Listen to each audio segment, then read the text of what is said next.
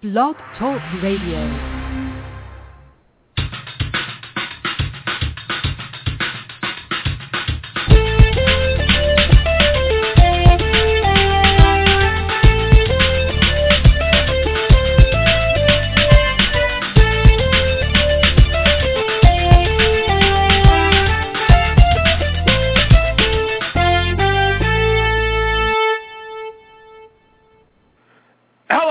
To Go For It. I'm your host, Paul Gainer. For the next two hours, we will be talking sports and having fun doing. I want all your ideas, all your opinions, and all your beliefs. And of course, as always, you will get a heavy dose of my opinion. If you have an opinion, the number to call, 646-727-3070. That's 646-727-3070. You can listen to the show at blogtalkradio.com slash PGAN. That's blogtalkradio.com slash PGAN. You can send messages to the show on Twitter at Go For Gan, G-O-F-O-R-I-T-G-A-N-T. That's Go For It And you can hit us up there. Uh, any messages, we can talk sports, have fun doing it. Great show lined up for you today. Expected to be joined by Chicago Bears offensive tackle Jermon Bushrod. He has a big time, uh, big time golf tournament coming up. Big time football camp coming up next week, uh, two weeks from now. So we're going to talk to him about that, talk to him about the OTAs and everything with the Chicago Bears. Also, going to be joined by St. Peter's assistant basketball coach and our NBA analyst, uh, Marlon Guild, who will stop on by. And uh, we're going to talk about what we saw last night and talk about what we may see tonight uh, with the Pacers and Heat last night and OKC and San Antonio tonight. So we're going to get his take on the NBA playoffs. And also we're expected to be joined by rapper, singer, Young Scrap. And he's got some decent music out there right now. It has a little buzz going on right now. So we're going to talk to him about some of his music that's out there. No Love is one of his songs that are, that's out there getting some serious buzz. No Love is getting a lot of love right now. And we're going to talk to him about some of the things going on with Young Scrap. So great show lined up to you today. Marlon Gill will be joining us at 210. Bush, Jermon Bushrod at 110 and Young Scrap at 235. I want to start what we saw last night, the Miami Heat, the Indiana Pacers, before we get to what we saw last night, I said before this series started that the Miami Heat will win in six, and by golly, the Miami Heat did win in six. Let's just get that out of the way right now. But anyway, what we saw last night, I mean, you know, Game 5 to me was a byproduct. I'm going to go back to Game 5 before I go to Game 6. Game 5 was a byproduct to me of foul trouble. When LeBron James – went out there in that third quarter, that's when the Indiana Pacers made their move, and that's what ultimately they took the lead, and ultimately they were able to keep the lead because of the play of Paul George down the stretch, 37 big points for Paul George. But you, you look at, and, and from there, I mean, I knew the Pacers would come out with that type of effort in game number five. I, I, this was a team throughout the course of the year. Say what you want, they've been dysfunctional near the end of this season in the second half and near the end of the season. But this is a team that has showed some heart, and, and when the chips were down, they've always found a way to make it happen. I mean, they, did it against Atlanta. They did it against the Wizards on, on some level, going to Washington in Game 3 and taking over that series in Game 3. So they did it, and then the Indiana Pacers. And when the chips were down, the chips were against them, they were able to to make the plays necessary to win ball games. Granted, and uh, the Miami Heat aren't the Atlanta Hawks. The Miami Heat obviously are not the Washington Wizards. They're none of those teams. So the Miami Heat, to me, obviously the much better basketball team, I thought.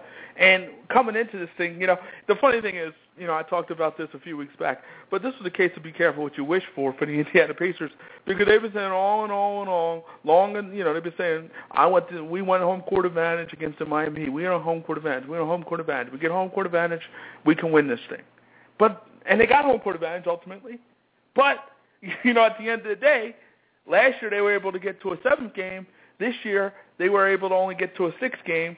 And as soon as, as quickly as they got home court advantage, they pretty much lost it. I mean, the Indiana Pacers last night, what we saw out of that team, I mean, I didn't like it. I didn't like how they went out. I mean, they they they, they didn't go out like champions, and obviously they're not champions, but you expected them to go out a little better than they did. I mean, you remember last year, Game Seven, they got blown out by 20, and that's what the talk was. Okay, if we can get Game 7 in our building, maybe it's now a much different story. Maybe we can actually win Game 7 against the Miami Heat if we can get it in our building. Well, you got to get it to Game 7. And they weren't able to do that this season. You know, and, and a lot of people, much has been made over the past few days about Lance Stephenson and blowing in LeBron's ear and, and, and doing things of that nature, slapping LeBron's face and, you know, things of that nature. And then here's the thing. I mean, Lance Stephenson is a competitive guy, and I think he's trying to get, he was trying to get a competitive edge any way he can, any way he could. I mean, and, and he, he tried various methods. He tried to get under LeBron James' skin. And here was the here's the interesting about the interesting thing about that whole thing. As much as he tried, it, it seemed like he couldn't get into get under LeBron's skin. I mean, LeBron kept his composure. He slapped him in the head, slapped him in the face. Excuse me. LeBron kept his composure.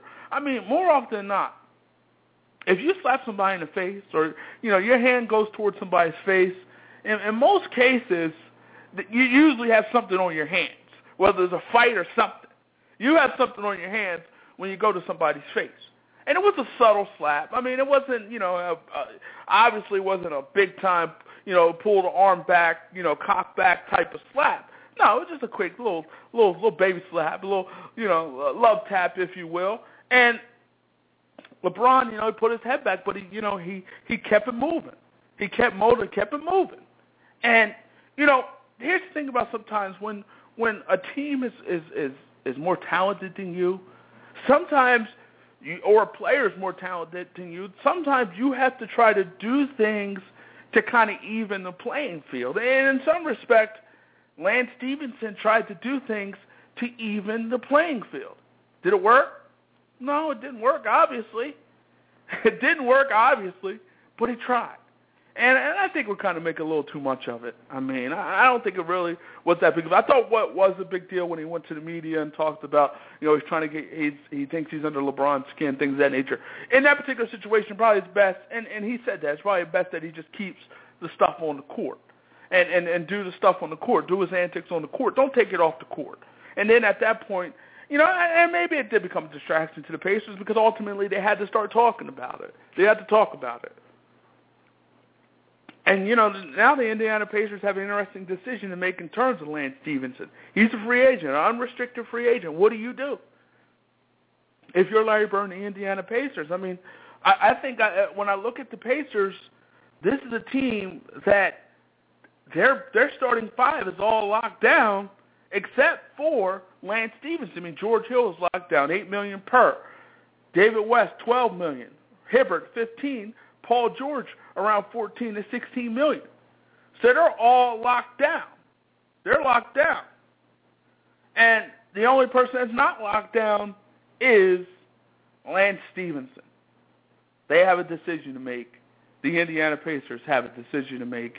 And and I'll let you know how and what decision they should make later in the show. But look at the Miami Heat now. They're going to their fourth straight NBA Finals. And that's impressive. I mean, on any in any era, in any level, that's impressive to be able to go to the champion, to the NBA Finals four straight years, and, and basically, you know, these guys to this point, Bosh, LeBron, and D Wade have pretty much done what they set out to do back in 2010 when they came together, back in 2010 and into that 2011 season when they came together they pretty much did and have done what they wanted to do.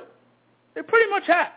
I mean, other than what happened in 2011 when you lose to Dallas Mavericks, the Heat pretty much have done what they wanted to do and, and, and done what what they set out to do when they came together. When they co- we're talking about not one, not two, not three, not four, not five, so on and so forth.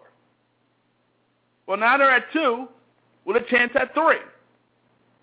And I think, you know, obviously no matter what happens moving forward, I mean, all these guys can opt out of their contracts, D. Wade, LeBron James, and Chris Bosh. They all can opt out. So if this is the last time this, this group is together, you went you you went three out of four years, including a three-peat. You've done something. And I, and I think this this team has done something. I mean, obviously they're a rarefied air because they become the fourth team to go to four straight NBA Finals. Boston Celtics did it 57 through 66. That's 10 straight appearances. 84 through 87, the Boston Celtics did it four straight times. The Lakers did it 82 through 85, four straight times. And of course, the Miami Heat, 2011 through 2014, four straight times to the NBA Finals. So, bottom line is this. Bottom line is this. The Miami Heat are now in rarefied air. If they can win another title, that's a three-peat. And if this group were to break together, break apart after this, they have pretty much set out and did what they said they were going to do when they came together and had that big party on South Beach. You remember that? The, when they were talking not one, not two, not three, and everybody was celebrating at that little pep rally. I remember I was in Ocean City, Maryland. I saw that, and you know they were they were celebrating, having a good old time. And you thought at that point they won a title. You really did. You thought they wanted that won a title already the way they were celebrating in South Beach on that particular day.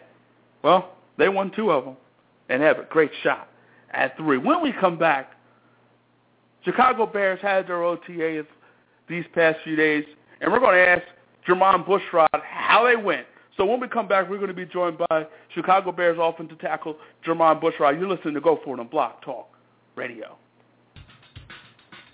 Hello and welcome to Go For It, Donald Faison. Your Knicks have the best chance out east, though. I will say that. The Knicks have the best chance in the Eastern Conference to beat the Miami Heat, and the Knicks have had some success against the Miami Heat in the regular season, but that doesn't mean anything when the playoffs time. When the playoffs come, it doesn't mean anything. I was uh, trying to throw you. you know I was trying to throw you a bone, man. I was trying to get your nah. your hopes up. Come on, man. I'm a realist too, man. Actor Robbie Jones. Well, we know that you know we know that you can tempt married women. We've seen you. You you have a pedigree. We see what you can do. We've seen it. I would never bring my wife around you. I, I just don't know what you're capable of. Come on now, come on now. That's early. That's not Roxy. That's cold blooded. All right. Sounds good. Thank you so much. You're Thank- very, very good at your job. Thank you, sir. Make it fun. You really do.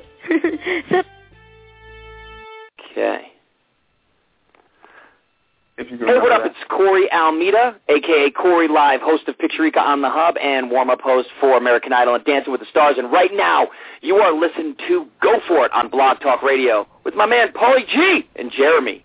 Get it! And we're back. And we're back.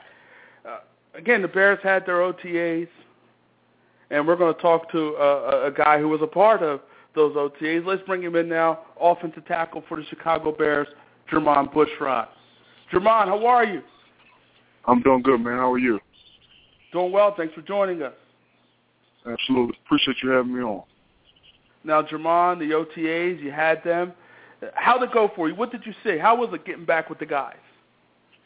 Uh, you know, it was good getting back out there with everyone. Um, you know, we're very excited about the year we had. We brought in some uh, some good key additions, and um, we got some good rookies coming in. So, uh, you know, as a, as a team, as an organization, we're very excited. Uh, first week went well. You know, we're out there competing, fighting to get better. Anything that stood out for you? Anything that you saw that was like, wow, some of your new teammates? Um, I mean, honestly, man, you know, we we brought in some veterans, especially on the defensive end uh, side of the ball. Uh, we we brought in some key guys, and um, you know, with, with Jared, Willie Young, Lamarr Houston, uh, Trevor Scott. Uh, you know, we got some good guys that we're going to be uh, competing against um, this year. Uh, at the end of the day, man, I'm just I'm just loving our, our competitive spirit. Everybody's out there, they're we're ready to go. Now, you talked about the defense, and last season the defense did struggle. Your star linebacker, Lance Briggs, said that he believes this defense can be a top five defense again. You agree with him? Absolutely. I mean, you know, we were playing well, you know, as a team last year until, you know, the injury bug kind of hit us, and you know, uh, you know, but then you know that is what it is, man. Uh, there's no, that's I mean that's just how it is. But like like honestly, like Lance was saying, I mean, the type of people we brought in, the players that we signed back from our team, uh, it was key. It was it was real key. So, uh, you know, I, I definitely think they're going to do some. I know they're going to do some damage, um, and, and we're going to, you know, pick up our side of the ball as well, and, and continue to get better on offense. Special teams will just, uh, you know, set the tone for the game.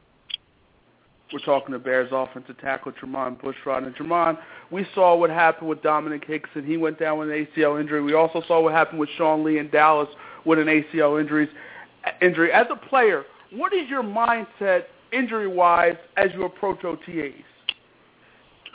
Uh, I mean, it's something you really can't really think about, man. It's, it's okay. you know, we we all know the risk that goes into playing this game, and, and you know whether you have uh, helmets or not. I mean, you know, guys are out there moving. They're moving extremely fast. We're out there trying to uh, trying to get better, and things happen, man. All you can do is is is, is stay true to your technique and and, and and hope and pray everything goes all right.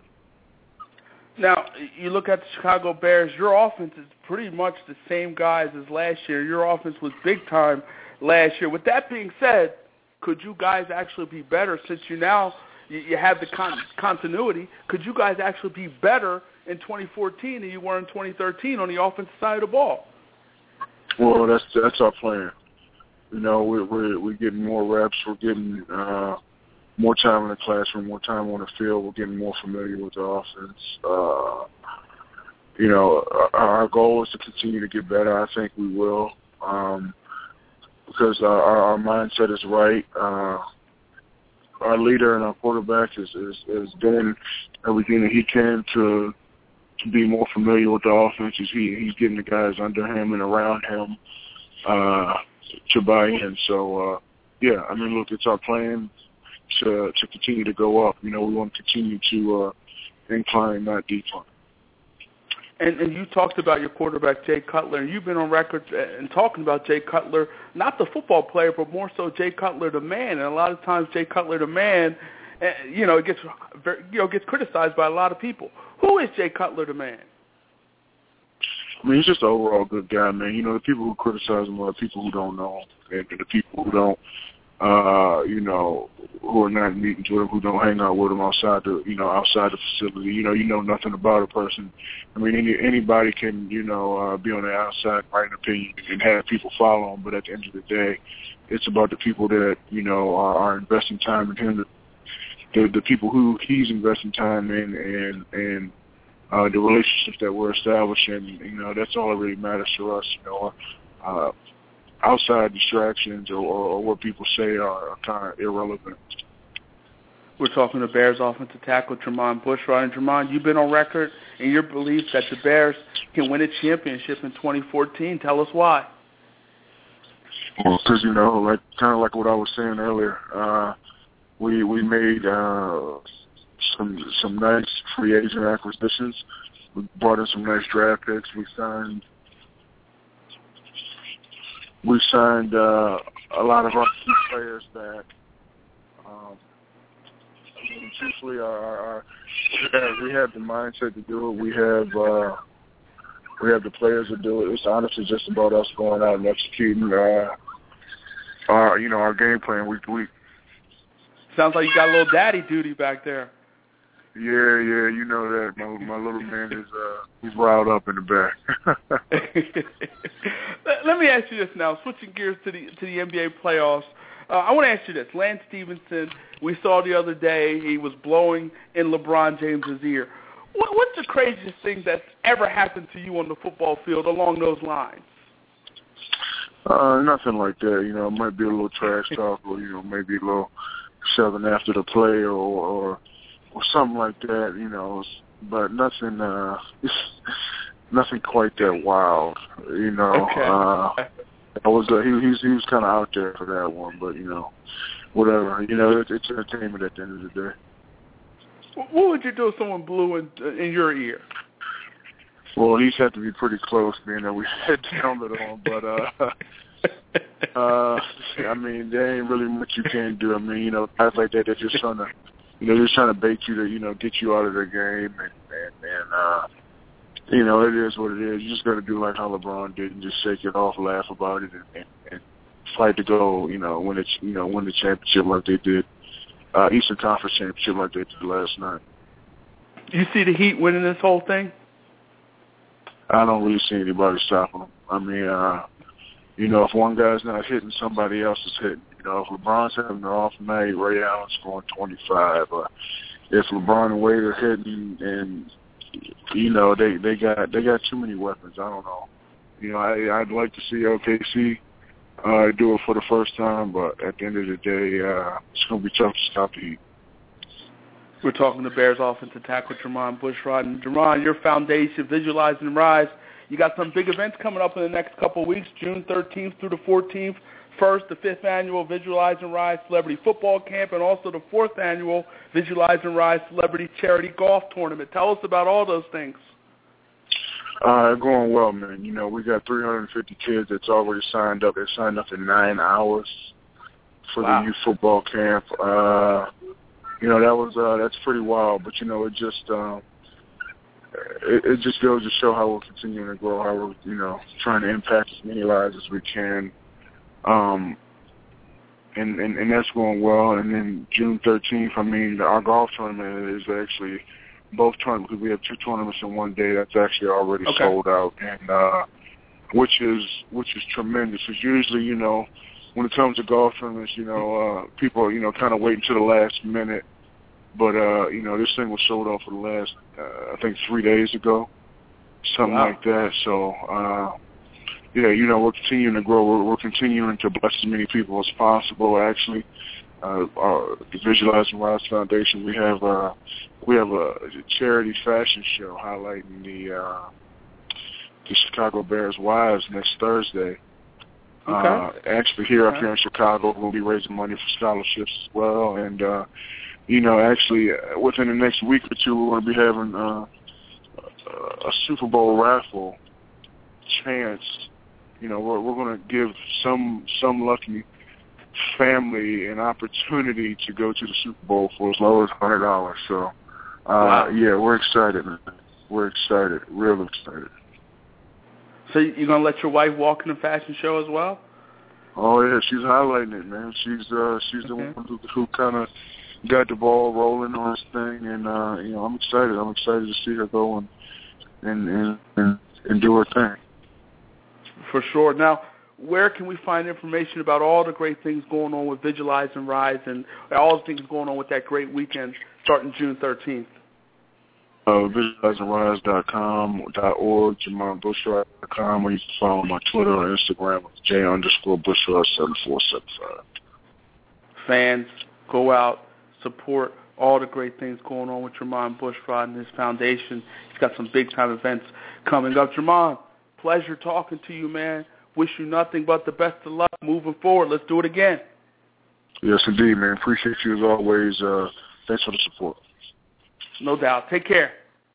You too. Jermon Bushrod, offensive tackle for the Chicago Bears. And again, support all the great things going on with Jermon Bushrod. Hit him up on his Twitter, J underscore Bushrod 7475. Same thing for his Instagram, jbushrod7475. Hit his, hit his uh, foundation up on Twitter, Visualize and Rise. And also, that's the same for his Instagram. And also hit him up on his Facebook, facebook.com slash Visualize and Rise Foundation. So support all the great things going on with Jermon Bushrod and his Visualize and Rise Foundation. You know, should be fun. I mean, he's got a lot of a lot of great, great stuff going on there. It's got a lot of great people coming out there, and you know, it should be fun. JermonBushrod.com is where you can find out find out about all the great things going on with Visualize and Rise and the Visualize and Rise Foundation, and all. I mean, it, you know, this, guy's been doing this for a while now. I mean, really has. So, you know, you he's obviously doing something right on the field and off the field with this, and uh, should be a lot of fun in Virginia, Visualize and Rise Foundation, support all the great things with Jermon Bushrod.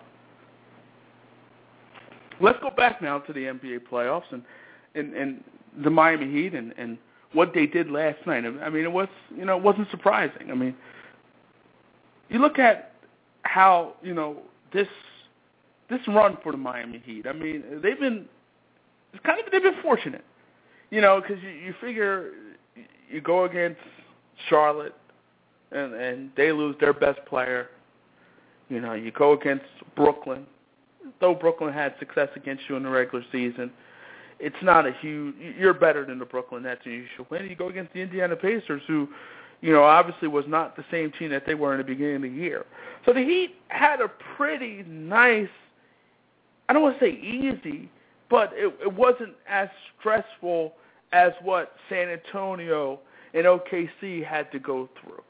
I mean, obviously, the Western Conference is a lot tougher than the Eastern Conference. A lot tougher than the Eastern Conference. I mean, I heard Jeff Van Gundy said, you know, he doesn't believe the Indiana Pacers would have gotten wouldn't have would have gotten far if they were in the Western Conference, and and he's probably right. I mean, he's probably right. I mean, you look at the Indiana Pacers; they they they they, they what fifty six victories. So in the West, that would put them around four. So they would play. They would have played Houston in the first round. Houston and Portland in the first round. Let's just say Houston. Okay. Do they beat the Houston Rockets the way that they've been playing the Indiana Pacers? They, I mean, they might not have gotten out of the first round in the Western Conference.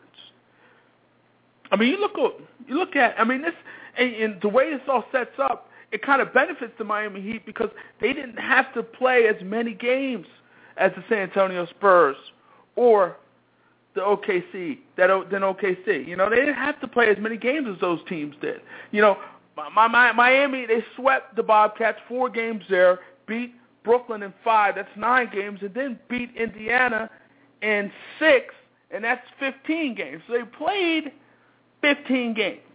They played 15 games. You know, and and that's you know that's huge. That's huge when when you only have to play 15 games. That's absolutely huge. That's huge, man. And conversely, you look at OKC, seven games against Memphis, six games against the Clippers, that's 13. And if they want to get to the NBA Finals, they're going to have to play 20 games. So 20 games over that stretch. That's huge. That's 20 games. Conversely, Miami, 15. So that that's huge. That's I mean you, you that's big time where you know you're you're well rested. You're getting te- your team is getting the rest that it needs. Your veterans are getting the rest that it needs, and and hopefully you're going to be well rested.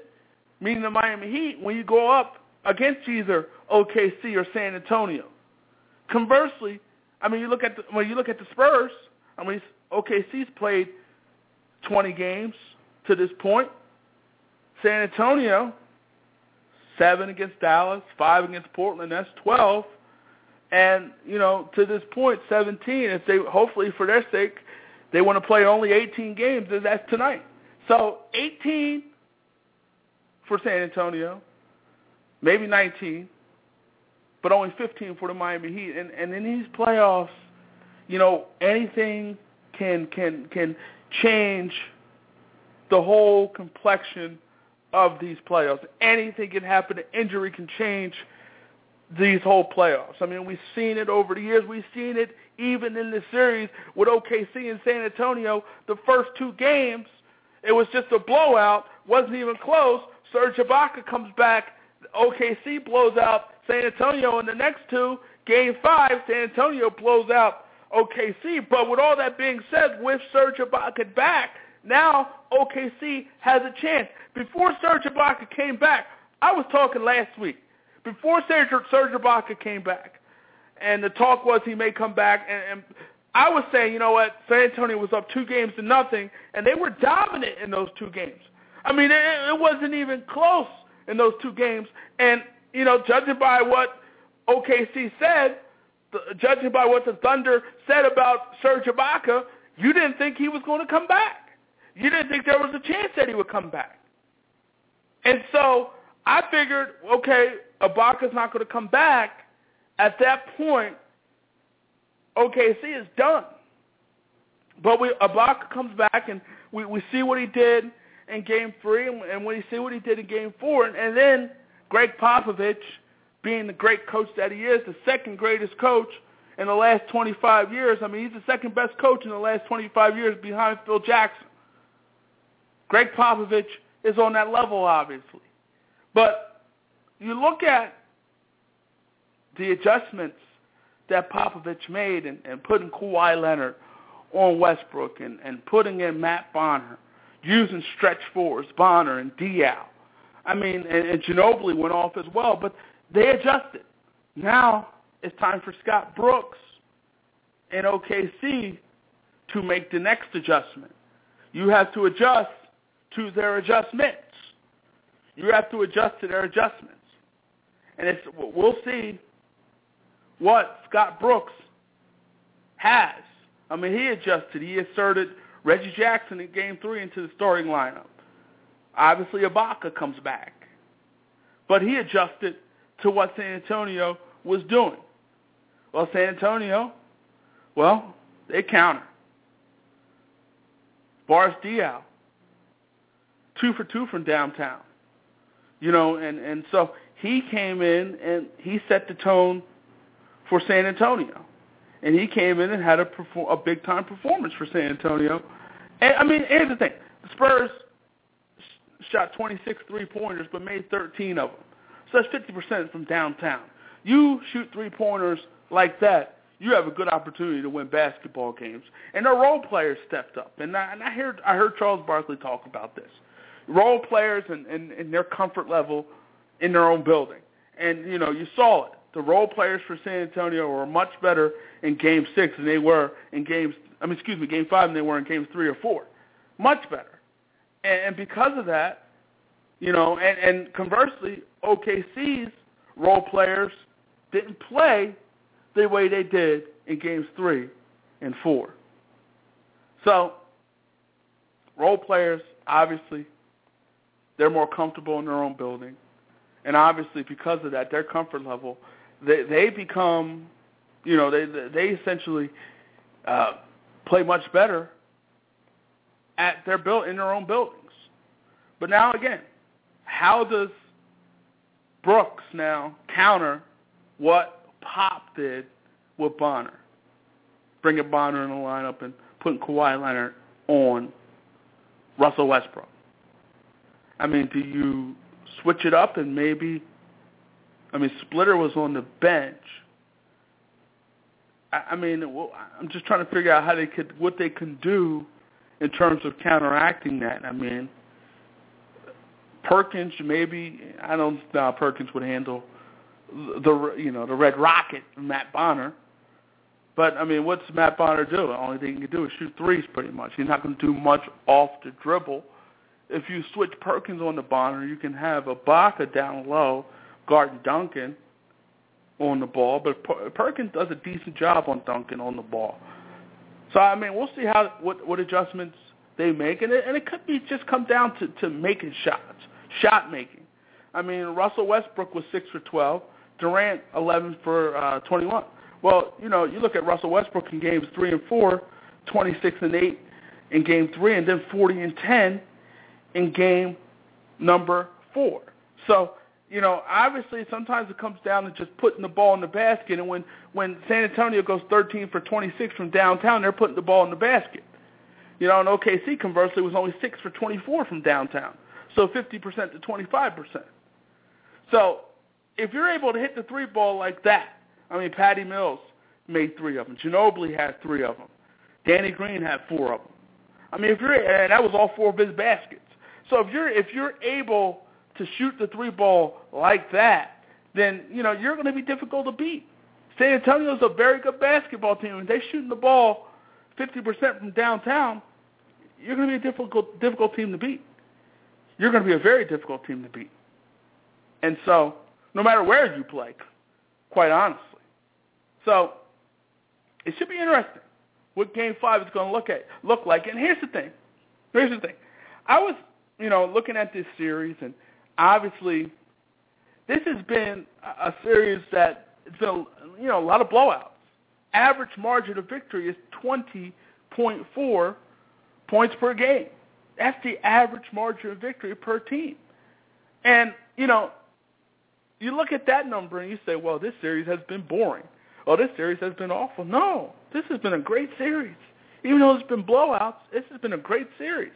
Even though none of these games have been close, this has been a great series. Just a lot of back and forth action, a lot of a high level of play is what is what I said. I mean, it's, it's a high level of play that we're seeing here out of both of these teams. These are two very good basketball teams, and it shows. It's a high level of play, a high level of play.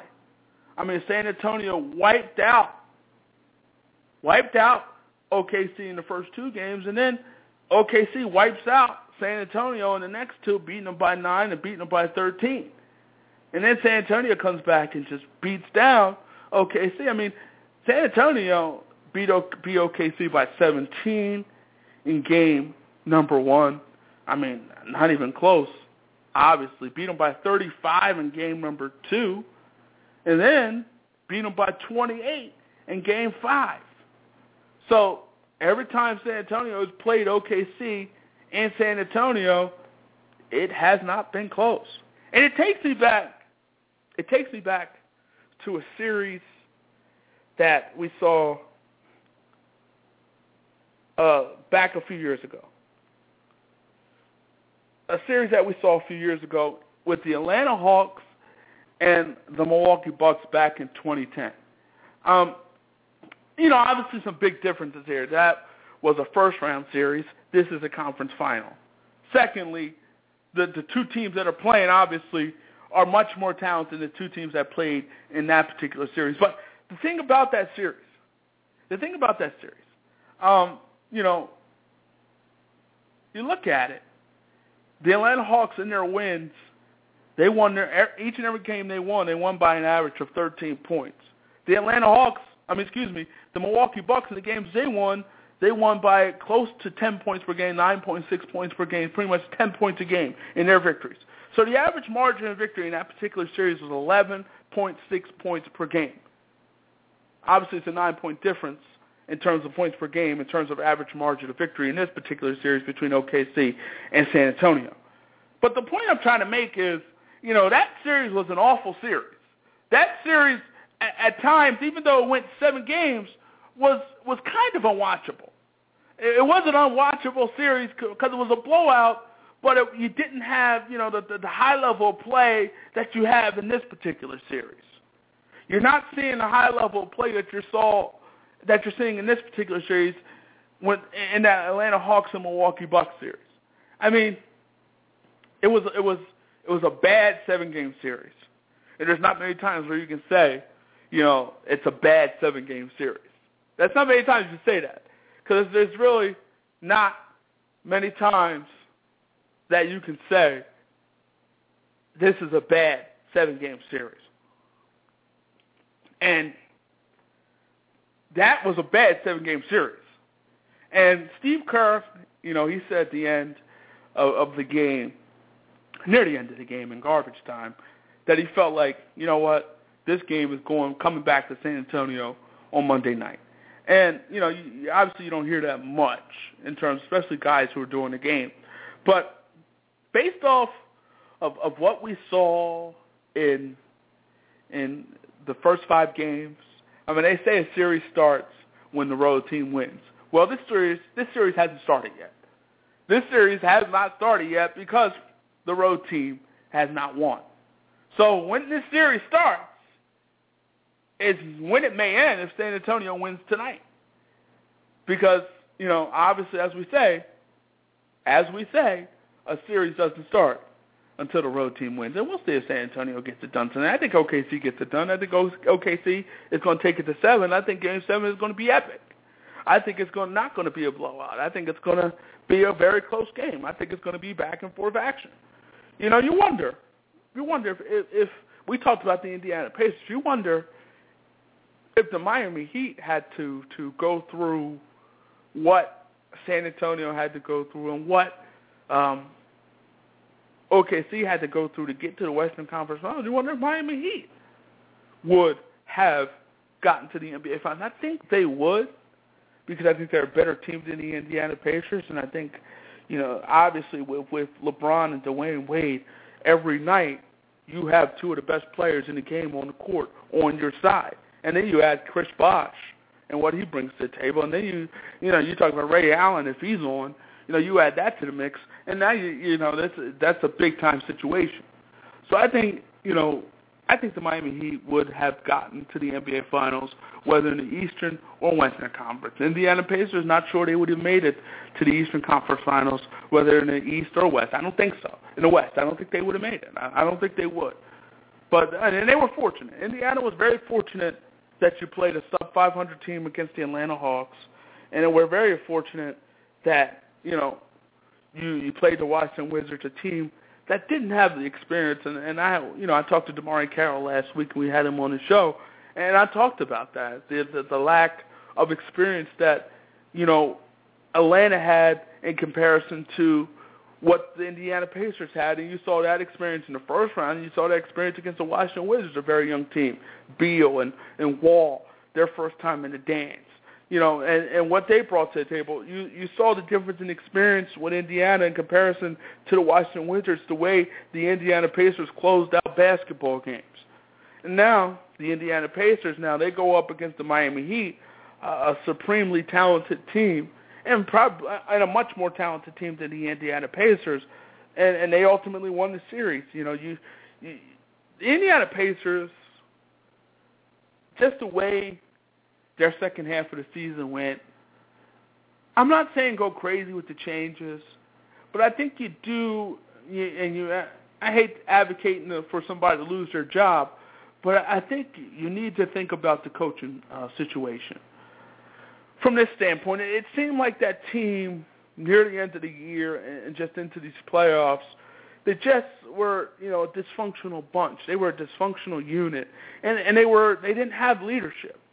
And one of the guys that was one of their leaders was Danny Granger. You know, he brought leadership to that ball club. Obviously, it was his team before Paul George stepped on the to, stepped onto the scene. And then when Granger went down last year, Paul George asserted himself and stepped up and became a star caliber player, not a superstar. I said star. There's a difference. Um, and so Danny Granger was that guy in the locker room I, I thought that helped. Well, obviously you trade him to Philadelphia for Evan Turner. You bring in Evan Turner, and Evan Turner really wasn't much of a factor for the Indiana Pacers when he came over and wasn't much of a factor in the playoffs. So that deal pretty much netted you nothing. You got nothing in that deal because you didn't even use Evan Turner. And you look at the Indiana Pacers and and what happened with them and you know I, I think we we we need to to ask Larry Bird some tough questions. I mean, you know, in the off season, you trade Plumlee and Gerald Green, a first round pick, for Luis Scola. And, you know, Luis Scola, at the time, obviously it was a good trade. At the time, you thought it was a good trade because you're bringing in a guy who now who can definitely score in and around the basket, a good low post player, plays hard, can definitely give you some solid minutes off the bench. Well, you trade him in the off season, and you give up a Gerald Green, and you also give up a Miles Plumlee. And Gerald Green had a pretty good year for the Phoenix Suns averaging 15 points per game. I mean, average 15 points a game for the Phoenix Suns. You don't think you could use that versatility and have athleticism off the bench for the? You don't think Indiana could use that? Of course they can use that. They definitely could use that. Definitely could use that. I mean, Gerald Green had some had a good year for the Phoenix Suns. And then you look at his minutes; only played 18 minutes last year for the Phoenix for for 18 minutes per game for the uh, Indiana Pacers. Got 10 more additional minutes per game average, and his points went up. Points doubled, 15 points per game. So he went from seven to 15 points per game, and, and you know he was decent, decent. And you know, I, and at the time you thought it was a good move, but obviously Gerald Green had a pretty good year for the Phoenix Suns, and Miles Plumlee had a pretty decent year for the Phoenix Suns. He had a pretty good year, eight points per game for the Phoenix Suns last season. Decent year, seven rebounds per game. Decent year, 24 minutes per game average. Decent year. So you look at that trade, and also you give up a protected first rounder, but you give up that. You look at that trade, and and just look at his number. He didn't get much of an opportunity in, in Indiana, but he was given an opportunity with the Phoenix Suns, and the numbers showed that, and he played well for the Phoenix Suns. So the point I'm trying to make, that deal, you look back on that deal, probably wasn't the best of deals. And then you look back on the Evan Turner and Danny Granger deal, and you, you look at it now and you say, again, probably not one of your better deals. So Larry Bird has a decision to make, and his decision is what do you do with Lance Stephenson? We all know Larry Bird loves Lance Stephenson, loves him. But if you look at the Indiana Pacers, George Hill, five years, 40 million. He signed that in 2012. Hibbert signed. Four years, 58 million. In that same summer, 2012. And then David West, in 2013, three years, 36.6 million. And then Paul George, five years, max deal in September. So now, now, you have to figure out where do you go from here? Who, who now, and what do you do with Lance Stephenson? I mean, I think it's pretty evident that they need to do something with their point guard, George Hill. Um, Doug Collins said it, I think, best, that George Hill is a combination guard. So um, maybe you put him off the ball and you try to get somebody else. Do you give Lance Stephenson? I mean, Lance Stephenson's a young player. So, you know, obviously there's always that, that opportunity for him to mature and grow. But do you trust him enough? I wouldn't give him a max deal because he's not a max player. But do you trust him enough to give him $10 million a year? Do you trust him enough to, to give him that? And you also got to take a look at there's some teams out here with cap space who might be interested and might be willing to pay Lance Stephenson a good amount of money. I don't know Philadelphia 76ers have some cap space. Would they be interested in giving Lance Stephenson a good amount of money? I mean, he's volatile. He's, he's obviously a volatile player, but he's a young player, 23 years old. So, you know, that volatility could become less, it could be lessened as he grows older and, and grows as a person, as a man. At the same time, maybe it doesn't because money doesn't always make us better people. Eh, eh, you know, you give somebody the money, and now they become their self tenfold. So I look at this, and, and, and you know, obviously the respect level between Larry Bird and, and Lance Stephenson is pretty high. There was talk that Larry Bird did tell Lance Stephenson to cut out some of the antics, the blowing in the ear and, and things of that nature. But last night, touching LeBron's face and, and the slap on the Norris, Norris Cole, and you can argue whether or not it was intentional or not intentional. I don't know. But you saw that last night. You saw this, at least the touching of the face. The Norris Cole thing, we can give him a pass on that because, you know, maybe he was truly going after the ball. But in terms of LeBron James and touching his face, again, as I said earlier, he's trying to get a competitive advantage. But Larry Bird told you to cut those things out. You continue to do them. So, do you really respect Larry Bird if you continue to do the things that he asked you not to do? It's like, do you really respect your daddy if you continue if you if you do the things that he's asked you not to do, if you continue to do it. And I don't know if that's necessarily disrespect or is that who you are and, and you are growing and evolving as a person. And, you know, I just think, you know, in terms of um, um, Lance Stephenson, obviously he's talented. But what is his ceiling? I mean, is what he averaged this year 13 points per game is that his and these are in the regular these are his regular season numbers. 13 points a game, 7 rebounds, 4 assists. Is that who he is? Do you expect those numbers to jump higher? Do those numbers go higher? I don't know. I don't know. Is, is Lance Stephenson a 20-point scorer a night? I don't think so. I, I think his ceiling is right about where he's at. I mean, I don't. I mean, again, he's only 23 years old, 23, so there's always the possibility that he could get better. But I'm looking at his numbers and I'm looking at his ceiling, and I'm saying his ceiling may be what, maybe 15, 17, 16, 17 points a game, maybe. That's his ceiling, and, and you know the rebound and assist numbers probably stay the same. Is that where he's probably going to max out at in terms of points per game?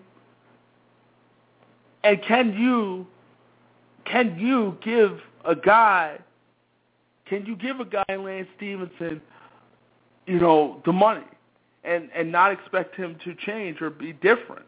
Because again, money, money doesn't always make you a better person. Money does not make you a better person. Really doesn't. And and so Lance Stephenson obviously the Indiana Pacers has some decisions to make. And it's a tough decision to make. It's a tough decision to make. And, excuse me, you know, obviously there's been talk about him being a selfish player. And, and, you know, Roy Hibbert talking about there's some selfish dudes in the locker room. And many believe he was talking about Lance Stephenson.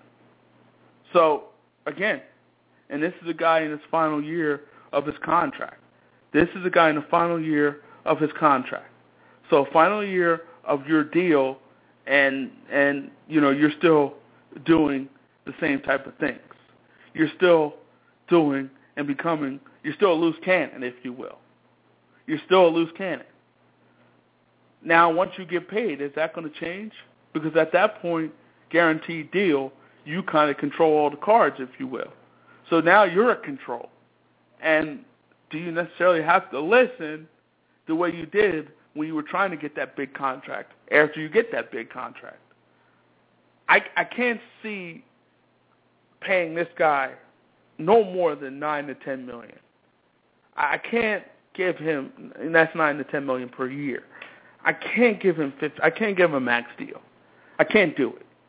I can't do it. And and you know, obviously Indiana, their team they're probably not going to want to pay the luxury tax. And they've been on record as saying they're not going to pay the luxury tax. So you're going to have to try to do some things to make your team, you know, team make a team that's going to be able to beat the Miami Heat. Because the Miami Heat are probably not going anywhere, and I think if they win this year, there's always a you know I, I, we don't know if they're going anywhere because we don't know the future of LeBron James. We don't know what Dwyane Wade's going to be over the next few years. Chris Bosh said he likes to return to Miami. So, but again, we don't know what the future is. We don't know what the future may hold. But the Indiana Pacers, here's the thing with that team. The way they're built, they're built in a way to try to beat the Miami Heat from this standpoint. David West, he's a banger, he's a bruiser. Roy Hibbert, you know, so they have the size up front, and that's the Heat's weakness. So Indiana can hit the Heat where they're weak. The thing now is with the Indiana Pacers, they can hit the Heat where they're weak, but they don't have enough. They don't have enough. I mean, they're hitting the Heat where they're where they're weak, but the Heat is so strong in so many other areas that they're overcoming their weak spot. They're overcoming their weak spots, which is down low. they're overcoming that, and they have overcome that.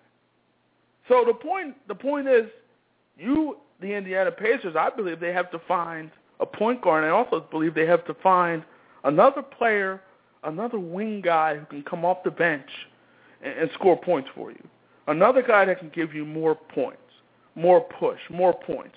Evan Turner was supposed to be that guy, but it just never came together. And here's the thing about Evan Turner. Evan Turner is best with the ball in his hands. That's when he's at his best.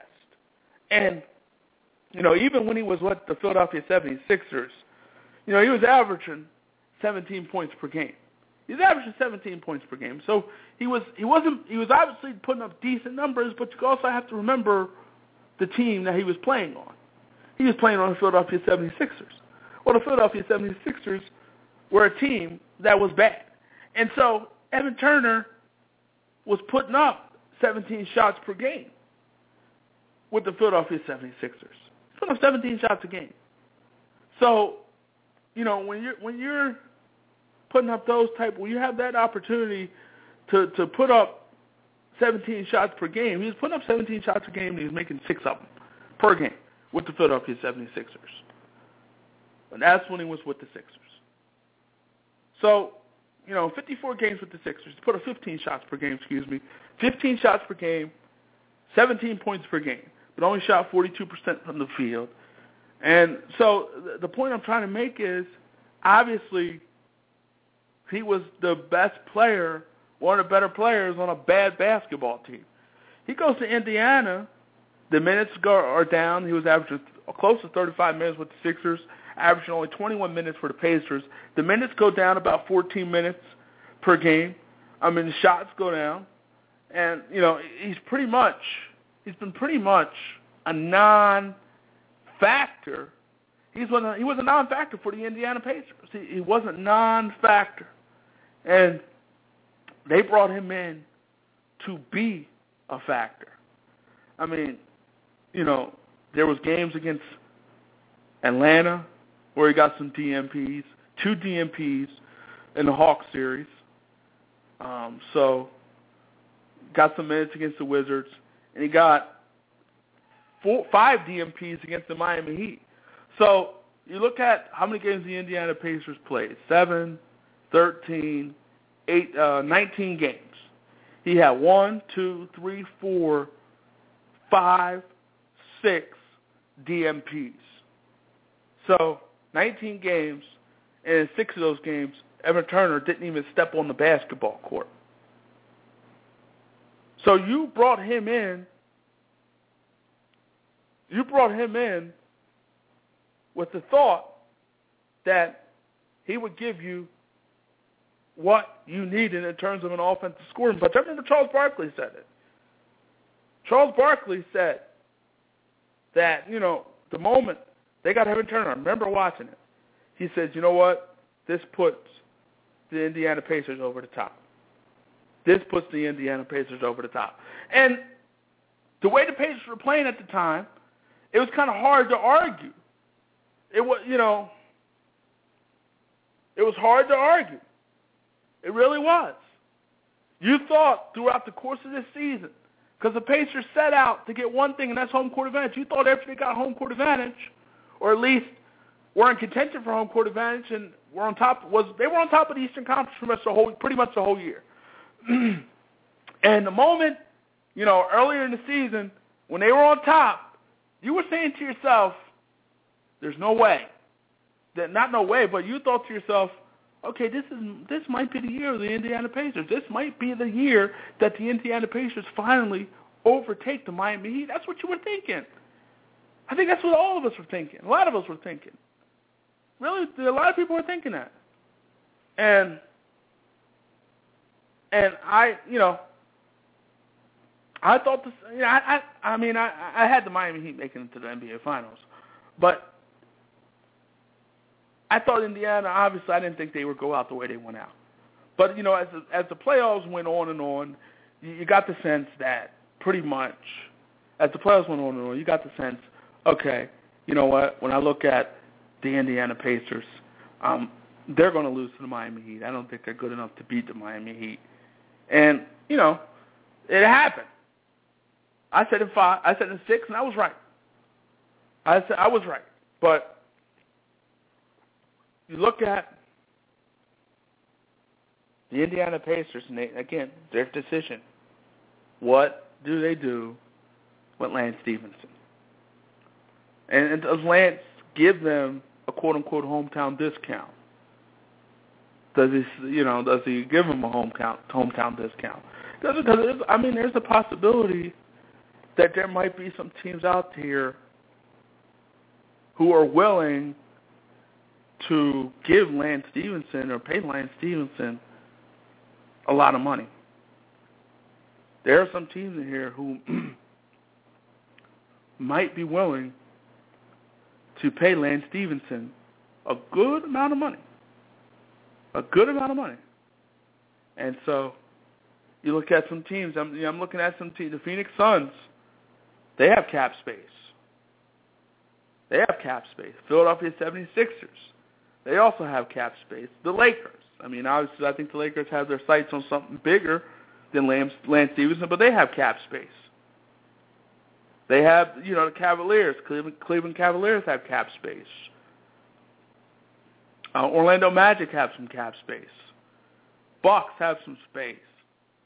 The Hawks have some space, and the Bobcats have some space, cap space. So, do those teams make a run at Lance Stephenson? Does Lance Stephenson follow the money? Does he follow the money? If those teams show him the money, does Lance Stephenson follow the money? Only time will tell. But the Pacers, they have an interesting offseason coming up. What do you do with Vogel, Frank Vogel? Do you bring him back? Lance Stephenson? Do you bring him back? And if you do, how much? Because on the surface, it's kind of a no-brainer to bring him back. The question is, are you willing to overpay, or do you have to overpay? And also, do you need to upgrade your point guard spot with George Hill? And I think you do. You're the second hour, go for it, starting right now.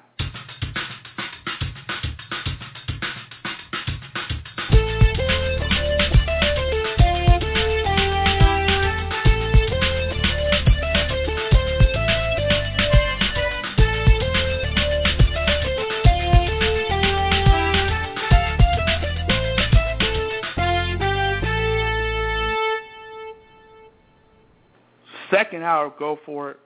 Starting right now in this hour, expected to be joined by St. Peter's College assistant basketball coach and our NBA analyst, Marlon Guild, who's going to give us his take on what he saw last night with Indiana and, and uh, Miami Heat, and also what may happen tonight with OKC and San Antonio. Also expected to be joined by rapper, singer Young Scrap, who will join us and talk about some of his new music that's out there. So uh, you know, Marlon Gill will be coming up in the next five minutes. Young Scrap will be joining us at about 2.35 in this second hour.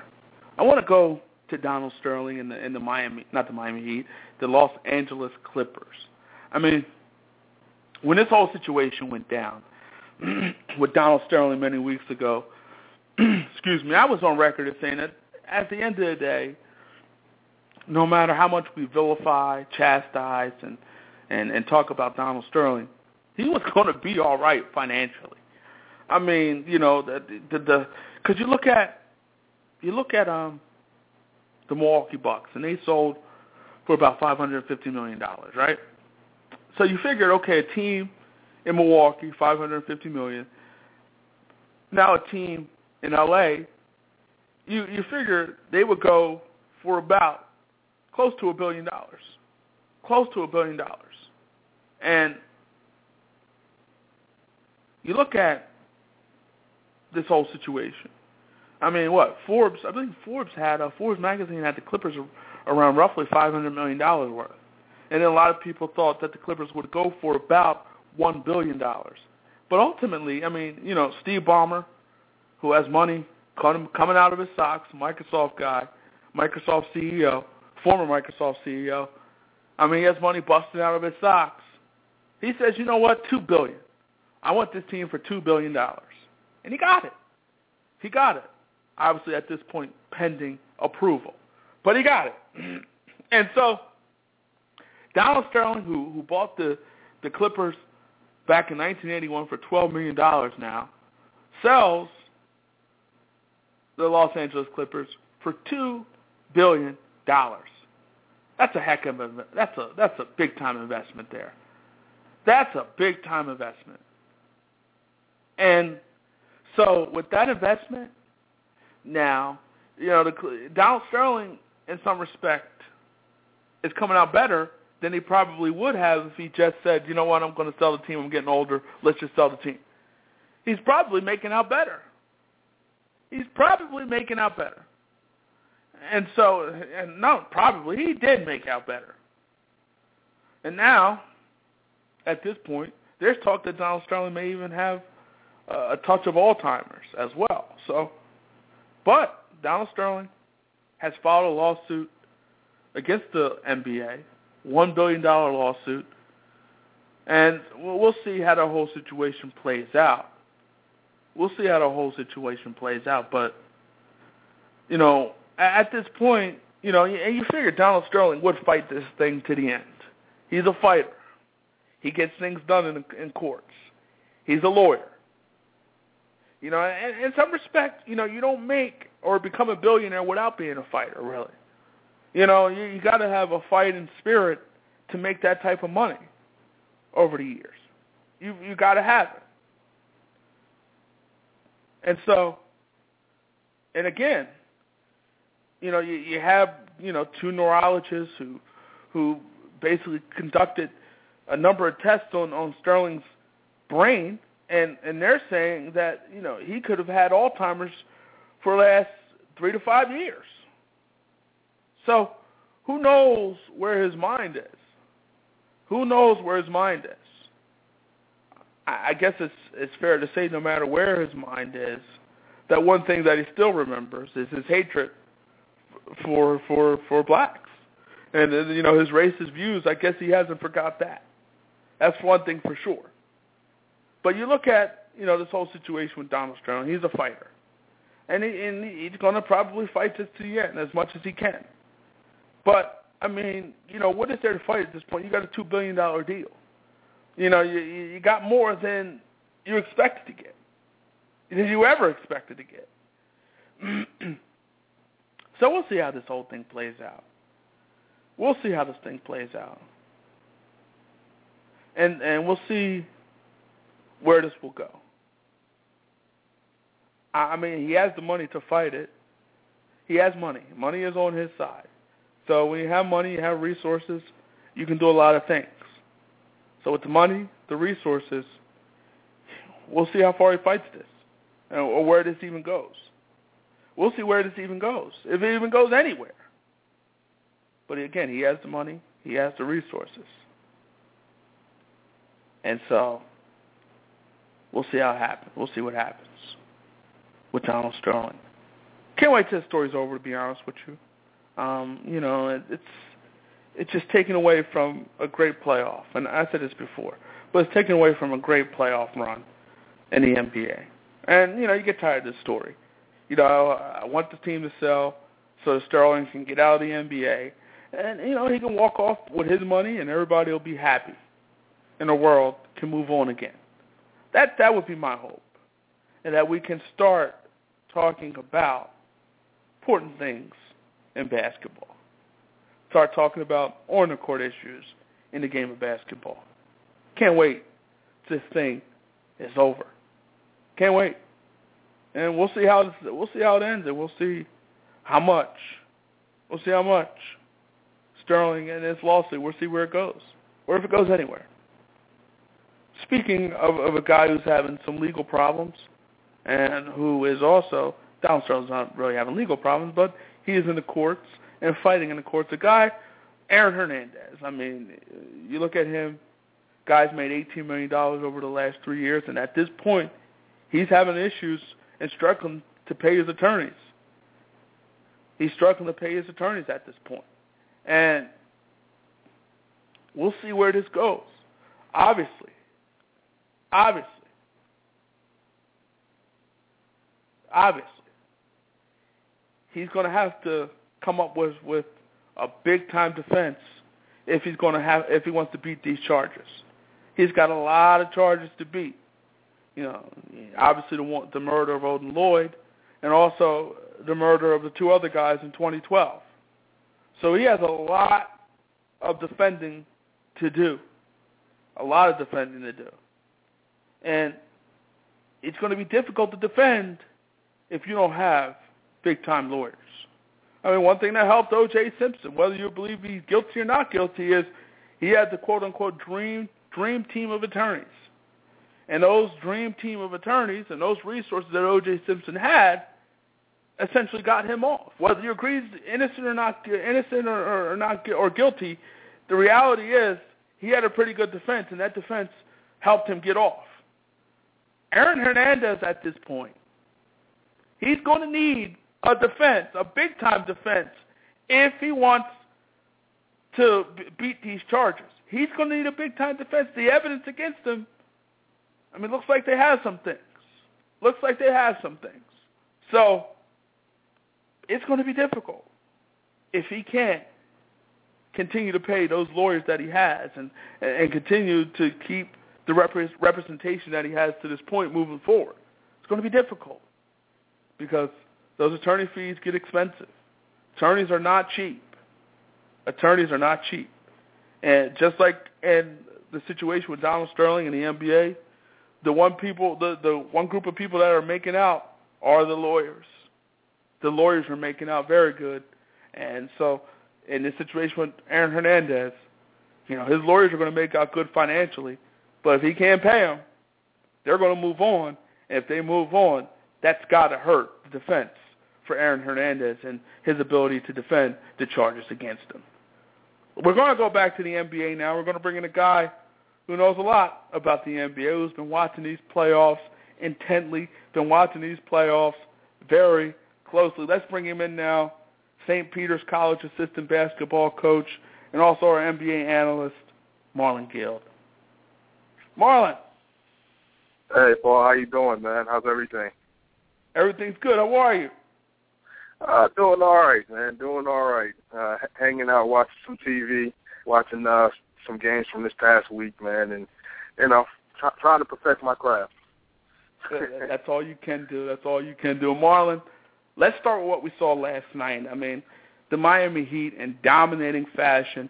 I mean, they just blew out the Indiana Pacers, and the Pacers just didn't come out with a certain sense of urgency. I guess the only guy that really did come out with a sense of urgency in Game 6 was Lance Stephenson. Tell us what you saw in Game 6, Heat Pacers. Well, for the Pacers, what I saw in Game 6 is everything that I've seen in Game 2, Game 3, Game 4, Game 5. Uh, it almost looked like they were just happy to be there. Uh, the one thing, if you watched, you know, from Game 2 on, uh, you know, the Pacers would get a big lead and go up and, you know, people were excited, like, hey, this is the end of Miami. But what, what's the one thing that Miami did every time the Pacers had a big lead? By the time you looked at the end of the quarter, they were only up maybe four, five, six points. You know, and and they were able to you know stretch leads throughout the game 16, 17 points. But every time that quarter ended, you know, they were only down six. So it's like you know the Pacers are doing everything in their power to put themselves in position to win and you know Miami just has the on switch to say, hey, let's let's get it done. Um, I, I thought what was uh, very important that nobody really paid attention to. Well, two things.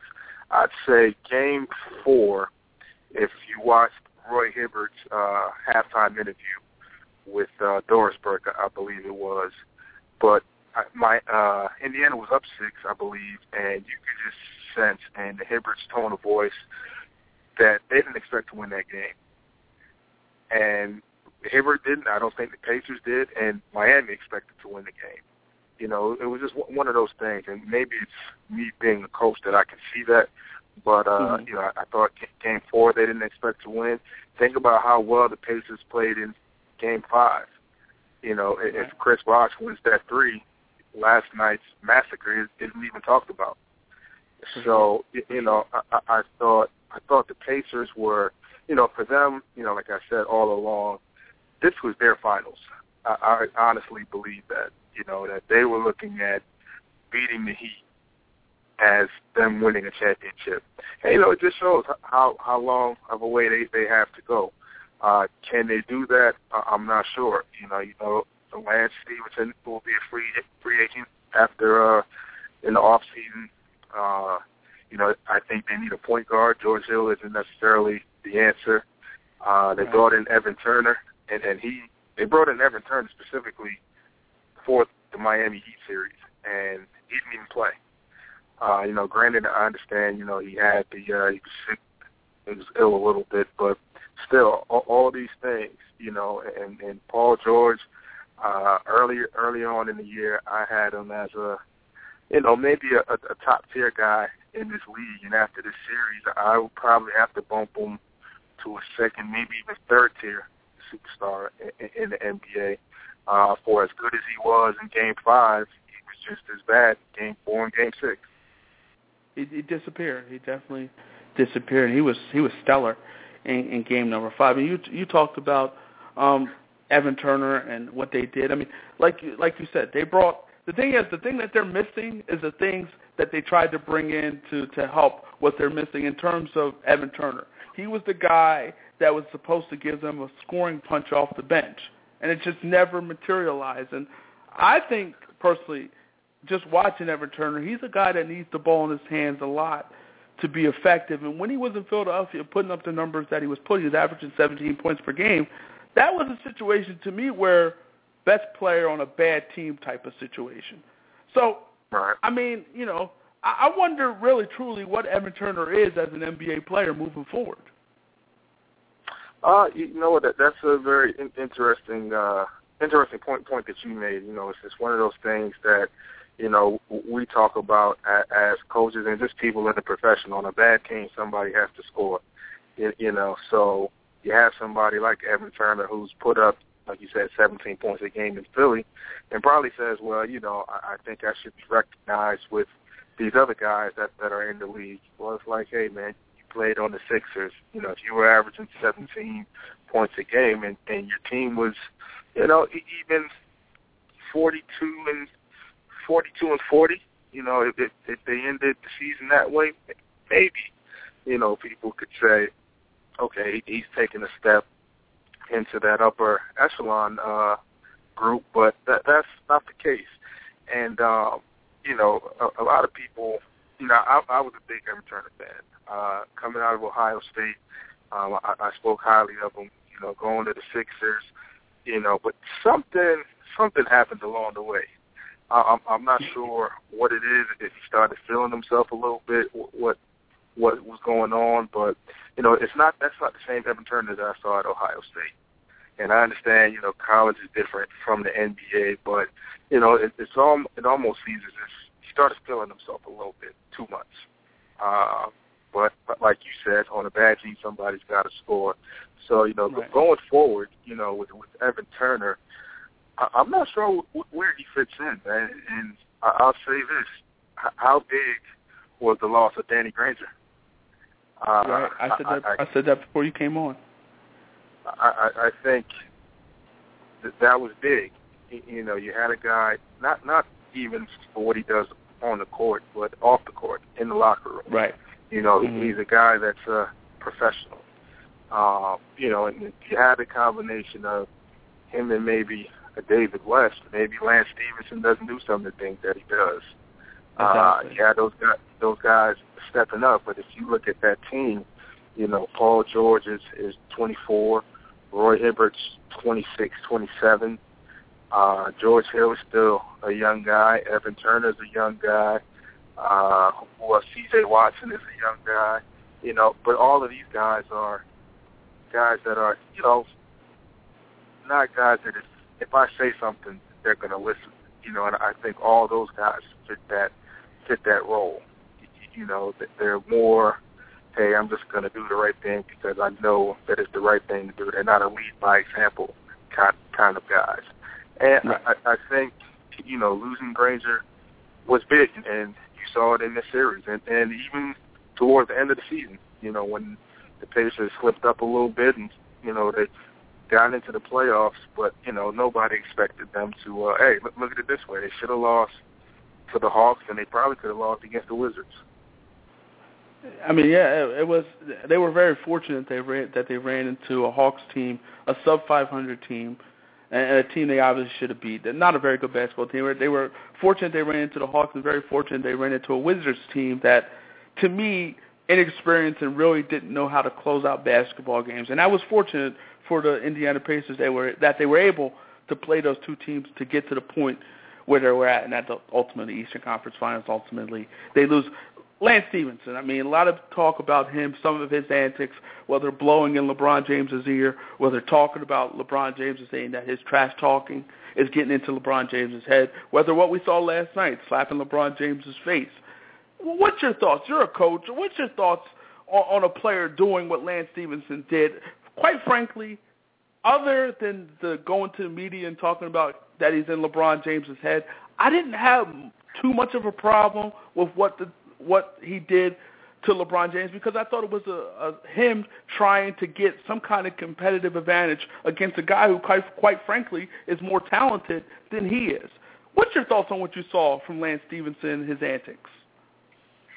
Uh, well, well, first I'm gonna say this: that's what us Brooklyn guys do. Um, you know, it, it, it's it's that simple. That that's what we do. You know, we understand how to control the game from our standpoint both ways.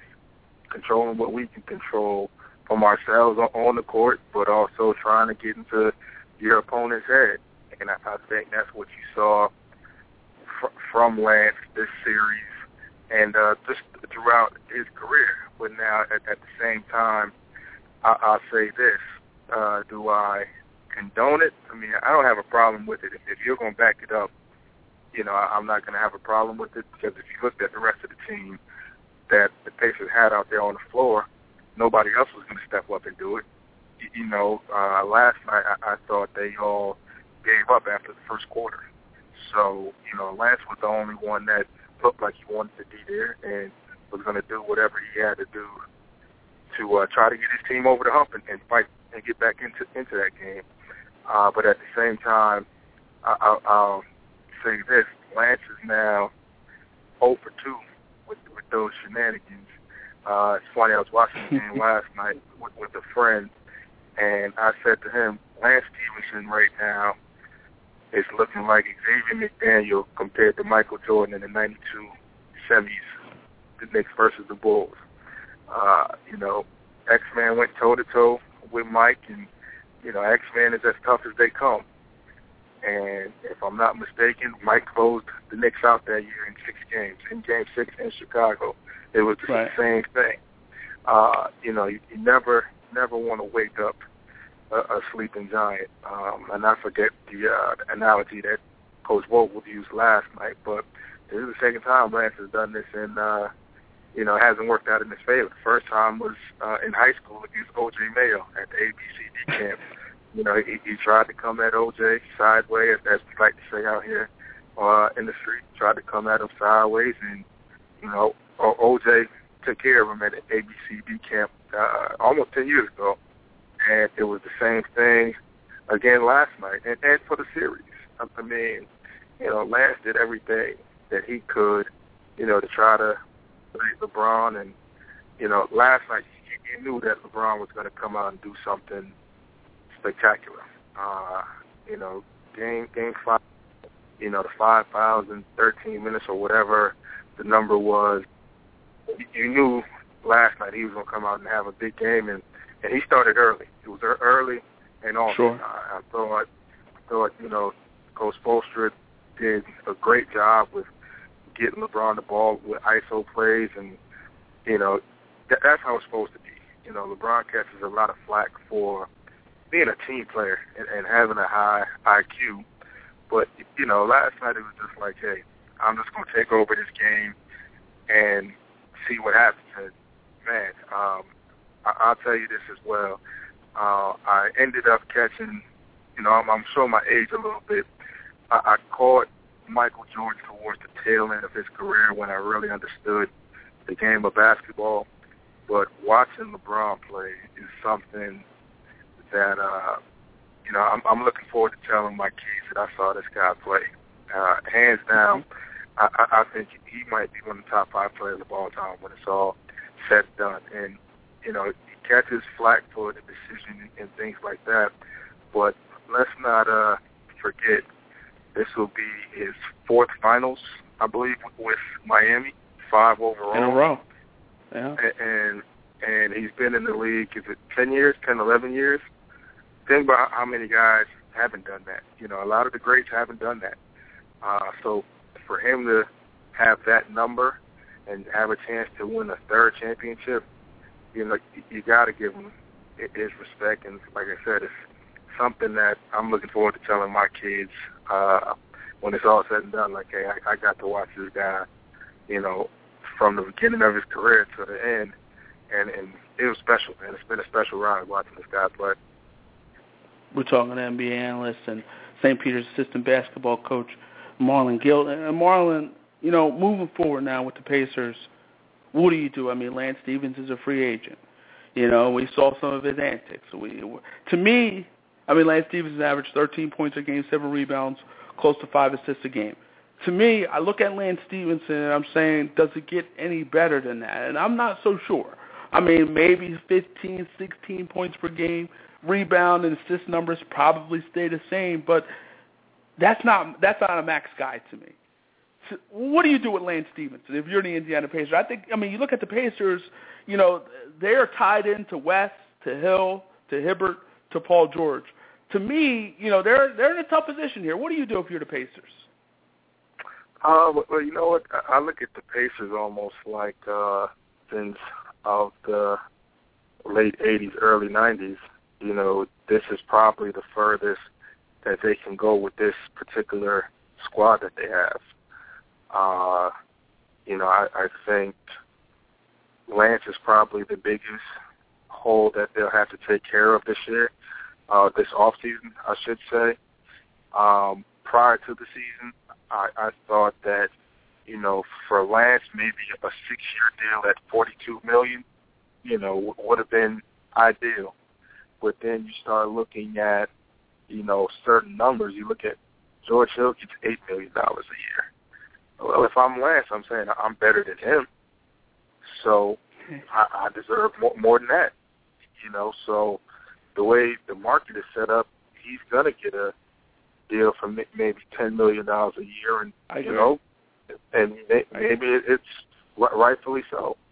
You know, uh, with, with what he should get.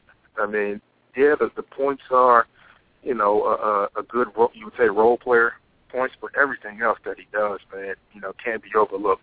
I mean, he, led the NBA in triple doubles this year. You know, he, he was the only guy that really stepped up all five games for the Pacers, or all six games, excuse me, for, for the Pacers. Didn't back down. You know, I, I'd probably say David West as well. You can put into that category, but you know, there's five guys on the court, and he was one of two that uh stepped up for the Pacers all six games. So you have to try and keep him. Um, but I, I was j- joking with a buddy of mine last night, like I said, watching the game, and I said it, it would be the Knicks' luck that he signs in New York and it all goes downhill. Uh, I, I so see that happening. Uh, that, that's just what we do as uh, you know, as a Knicks fan. That's just what happens to us. Um, but I, I would love for Lance to stay in Indiana. I think it's uh, you know, it's not a big time market, so he doesn't get into too much trouble.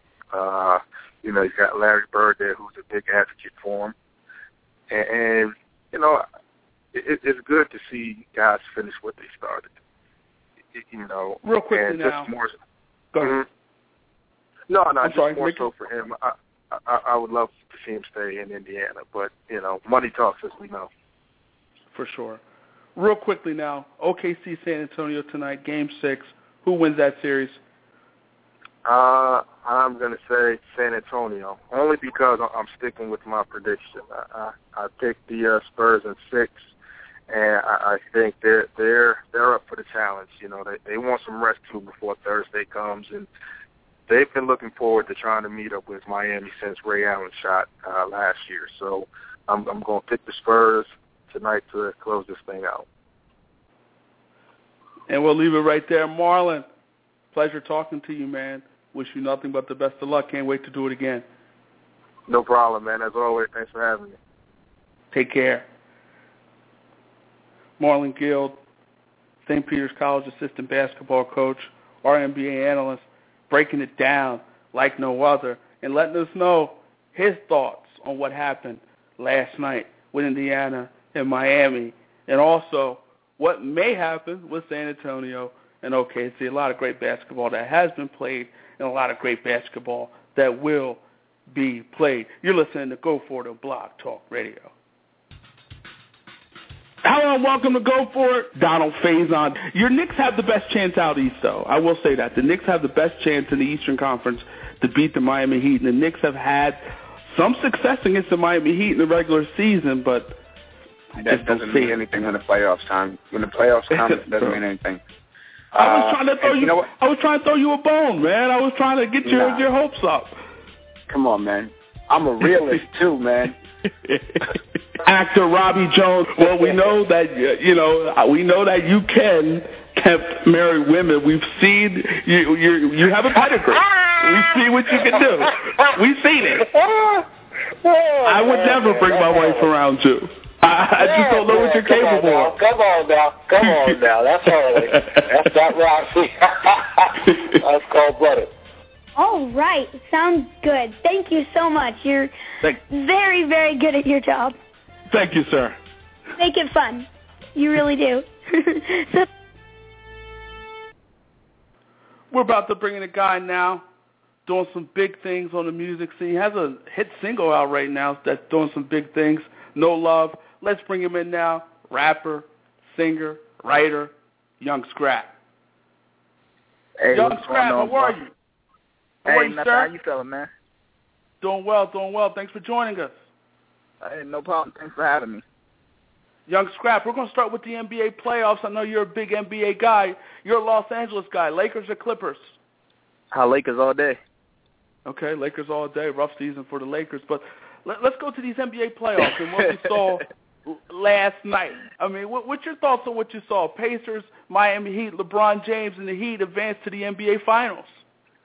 You want to know something? That game got so bad towards the point when they when, when they were just about up 40, I turned the channel. It, it got that bad for me, and I I really wanted to see Pacers pull this one out because I'm I'm anti Miami. It's not it, it's not that I'm anti LeBron. I'm anti Miami. I think LeBron's an awesome player, but I just uh I I I think the hype is it just isn't what it's what it is right now. You know, I think OKC deserves um at this point, you know, a championship under their belt, especially with them having KD. I think uh only thing holding OKC back right now, maybe Westbrook.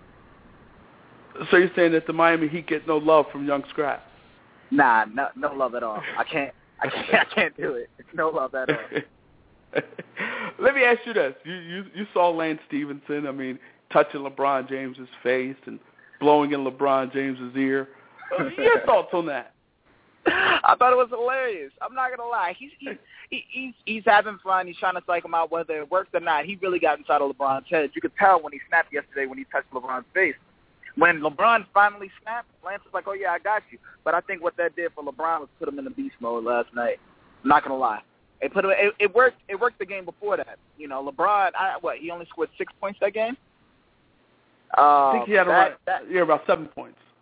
yeah, around, around, around like some. So I mean, I think I think it, it actually worked for a point. LeBron's not used to people toying with him that much. He's used to people being so petrified about getting ducked on or or shook or LeBron doing something spectacular while he's guarding that he's not used to people trying to psych him out. So I feel like that was the first time somebody really got to him.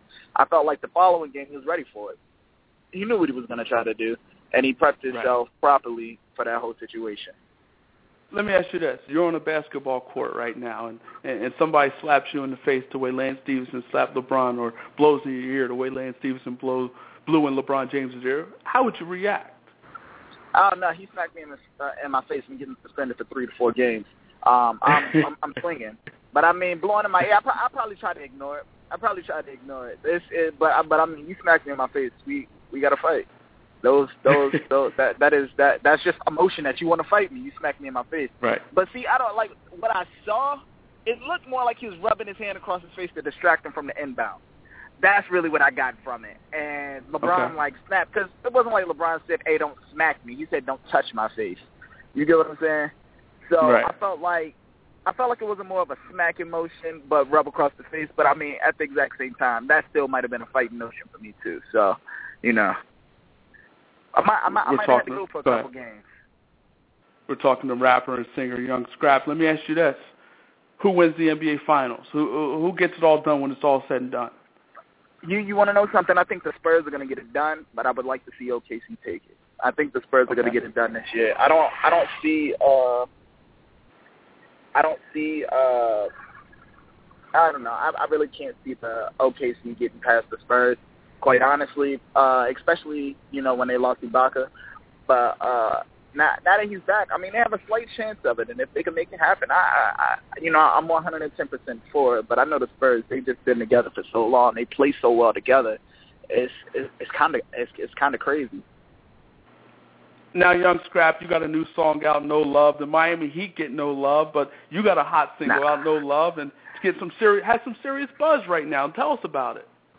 It does. You know, "No Love" actually came about when. um I was I was working on my mixtape series, um, and you know it was a random song I did. Um, I was just in the zone, you know, uh, feeling some type of way, in particular about a female that was, uh, you know, debating my uh, our dating situation, and okay. um, then the record got done. You know, it was it was just like um, she was saying we were together, we were dating, we were doing this, and you know, any anybody that asked blog sites, etc., she, you know, she was telling me she was dating me and that's how the song came about. Now, I didn't expect the song to actually do exactly what it's doing right now, to grab the notoriety and attention that it's getting right now. But you know, you gotta love it. That's that, that's why we make the music. Now, you got another song that's out there that's big in the West Coast uh, club scene, and that is "Love Me." What does it feel? What does it feel like, love man? LA. You, uh, Love LA. I'm sorry. What's it, what's it feel like, man, when you when you're in the club and, and Love LA comes on and, and and people are dancing to your music? What's it feel like for you? You want to know something? It's it, it's it's an amazing feeling because um, but, but before this whole music thing, I actually had nothing, like literally nothing, and you know, it was it was just I wanted to see, you know, I wanted my music to be heard, whether the fame came with it or not. I want the music to be heard. So when I walk into the club and the DJ say, "Shout out to Young Scrap," and instantly he dropped one of my songs and "Love LA" come on, and I see people in the club dancing. It's it's kind of like a surreal feeling. Like man, people actually like my music. Someone besides me likes my music. You know? Right. And people are buzzing. People are buzzing, man. People are buzzing. Yeah, people are talking there. about it. That's always a good. Now let me ask you this. I mean, you- you- you're from LA. You're a West Coast guy. Who are your musical inspirations, man? Oh man, you know I got to take it back to the Dre and Snoops, the NWA, and then you know I have my I have my underground favorites. I used to um I used to be big into battle rap, and when I was Jin, um, not even sure if you heard of him. He's an Asian rapper, I- I really heard of big, him. and yeah, and he had a Uh, huge battle buzz, and that was one of my favorites uh back when he was with Ruff Ryders and whatnot. And I still listen to his music that he does. Um, so you know, like I I, I have a lot of my favorites, and I got to take it back to you know the DMX and you know, just it's it's it's a lot of weird musical influences in between there. Once we get outside of the West Coast region, people are like, yeah, we understand Dre and Snoop, but then you you you went directly to DMX after that. Yeah, I don't know. There's something about the Damians that he put together. There's just the formula. You got you got to sit down and once you listen to DMX music, you're like, how did he do this? Like he really put Okay. together this amazing formula and made hit albums, not just hit singles. He made hit albums. Right. He did have a formula uh, that worked. Yeah. A- And it, and it really worked for him. And it, it was a weird formula that nobody really else can ever duplicate, you know? So, Yeah, for sure, for sure. I, I was a big DMX guy. Definitely, definitely loved DMX, and uh, you know, to see him fall off the way he's fallen off, kind of tough to see. yeah. Yeah, you know, um, it it, it, it kind of sucks, but you want to know something? Every it, everything comes in phases. I was I was watching this Timbaland interview the other day, and he said he produced Justin Timberlake's whole album. They were sitting on top of the world with that My Love record, and he charged Justin Timberlake a half a million dollars just for that My Love track. And he said three months later he was trying to shop beat the artist, and labels told him that his sound wasn't in anymore, and that he wasn't the go-to Wow. guy anymore. And he was like, Wow. "You mean to tell me?" I went from producing a whole album, selling tracks for half a million dollars, and you mean to tell me I'm not the go-to guy anymore? He was like, and it was nonetheless three albums, uh, three months after the album came out. He was like, people come, people go, but you see Timbaland's sound is right back in now. He's winning again. For sure. So, I mean, sounds come and go, and I think DMX, once he reestablishes himself and his sound, I think I think he'll I think he'll be golden. But he he he's he's kind of losing track of himself right now with his new music. He's Right. not he's not DMX that people want to hear anymore. He's trying to be the DMX that he thinks everybody wants to hear instead of just being himself.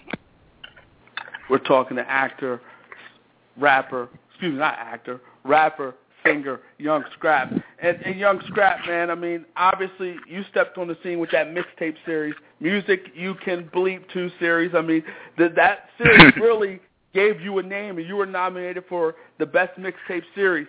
Tell us what that mixtape did for your career. What did it do for you? Man, you want to know something crazy? I, I, I here's how the mixtape came about. One day, a song came on. I was actually, no lie, listening to Pretty Ricky. They put out the late night special album, and um I was like, man, you want to know something? If somebody could like like come up with a formula just like this, and I was like, they continue winning. Pretty Ricky broke up. We can all continue winning. And my friend was like, you do. You sing and you rap. I was like, yeah, but that's not for me. He said, nah, you can make it work. And I was like, oh, what can I call it? What can I call it? And then that title was actually said in the beginning. The when the song came on, he was like, "That's perfect." So I went in and I started working on it. The first song I got done was called "Watch Me Work." Now, as soon as I got that track done, I realized that I could actually do something with this. I had the amazing formula I could put together, and the way that everybody reacted to it. You know, you put together good artwork and you put together good music and you put together a solid title. That's how mixtapes feed. You know. Okay. Pe- people's like, huh, I like this. Naked girl on the cover of music we can fuck to. I know what I'm getting into. I know what I'm getting Right. into. So it just, the way it feeded off it is amazing. I'm really happy that everything came together the way that it did. Now, you- you look at that mixtape and, and just talk about the whole mixtape scene. What what do- what do you have to do in terms of establishing yourself establishing yourself on that mixtape scene? You want to know something? You need you need the good support uh, uh, uh, of a support team. Uh, I had DJ Grady and DJ Iceberg who heavily believed in what I was doing. They said, "Man, you got talent. You just gotta you gotta get the talent together the right way." And they were just like, "You gotta come up with a formula. You gotta create a sound." So what I created was was this melodic R&B sound for myself. Um, and it worked, you know, um, almost almost the same formula that Ja Rule used, except I'm more of a singer, you know. Okay. Um, and once once like like you you have to create an image or perception of yourself so people go know know going in exactly what they're getting into, which is why I did five different copies of the mixtape, you know, parts one through five, and that's why I was nominated for best consistent mixtape series because people knew what they were getting into. They loved the sound. You know, I gave this mixtape away for free, and each one, only one I haven't put on iTunes was part three because it had a whole bunch of samples in it that we couldn't clear. Okay. But uh, they sold a couple thousand units. You mean to tell me a mixtape that I've been giving away for free, each one of these has sold twenty, twenty-four, twenty-seven thousand units? It's crazy. So I mean, you know, you you made a whole bunch of mixtapes, you know, one through five series. You made that in a short amount of time. You, you had to be heavily in the studio at that point in time in your life. I, wa- I was living in the studio, and the crazy part is each one of these mixtapes have about what, 18 to 24 songs on them. 18 to 24 songs on them, and I think I banged out one through five within a two years, a two year time Yeah. frame, while still writing for other artists. Um, I wrote, you know, I was writing for B- uh, VIC and you know other artists, and you know I got my Billboard Top 100 through him, and that really put me in a uh, position where people were going to listen to. Me. Okay, okay.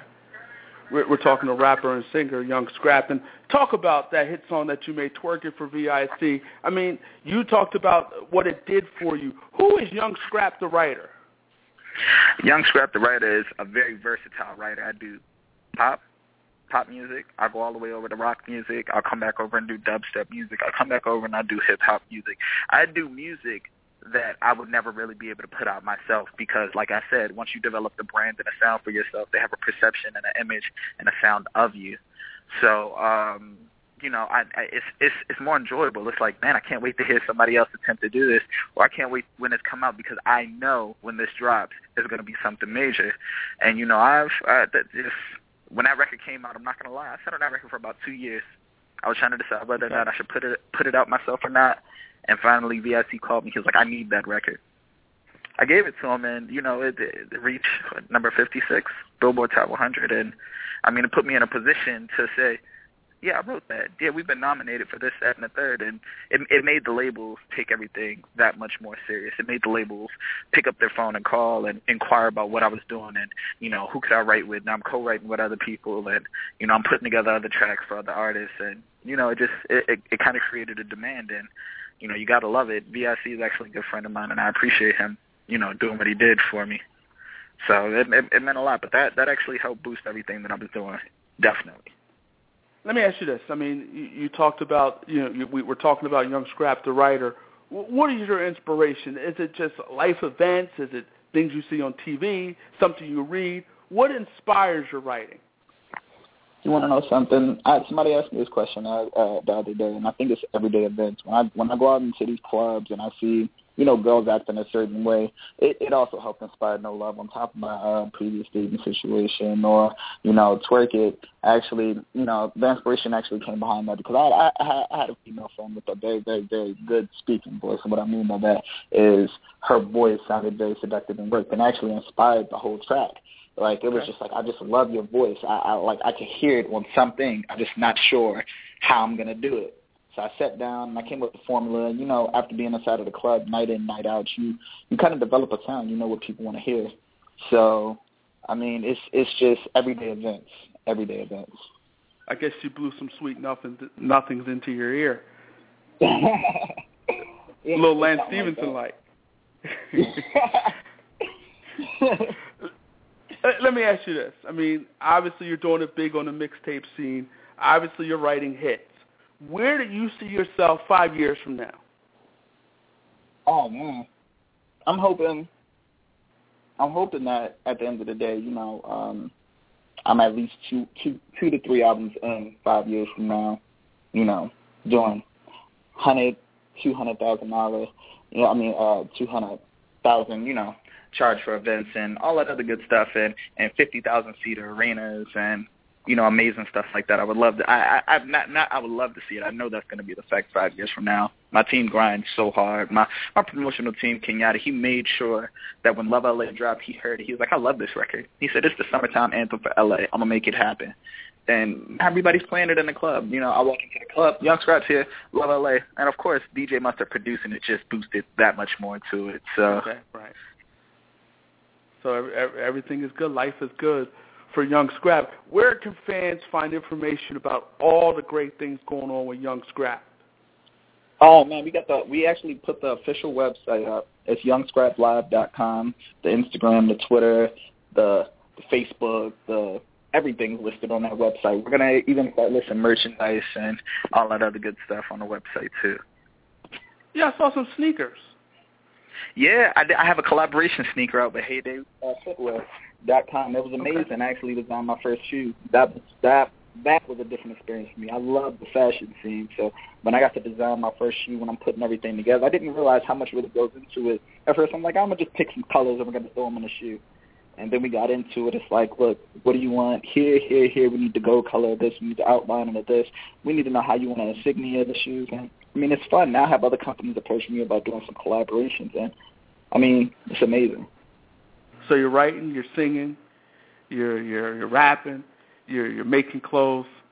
Anything else? What's next for you? Acting? What's next for Young Scrap? Oh man, I, I, I the the merchandising, baby. Okay. Yeah, that, I, we we we got to do the merchandising. I'm gonna have a clothing line coming out called Forever Cool, and um, you know, we're going to design shirts, male, female, tank tops, T-shirts. You know, hopefully maybe even dra- travel into the pants. But I mean, the fashion world is is, is for the taking definitely right now. And um, yeah, I'm just excited, so fans, man. It's it's just the beginning. For sure, fans support all the great things going on with Young Scrap. Make sure you follow him on Twitter at Young Scrap. He does like gummy bears and a lot of other few things that he talks about on his Twitter page. So fans, make sure you support all the great things going on with Young Scrap. Young Scrap, pleasure talking yep. to you, man. Wish you nothing but the best of luck. Let's do it again. Hey, thank you, boss. I appreciate you even having me on the show. We got to make sure we do this again. So, for for sure. Take care. All right, you do the same, boss. Son. Young Scrap, rapper, singer, doing some big things in the music world right now. Make sure you support all the great things going on with young Scrap. Another eight minutes left in the show.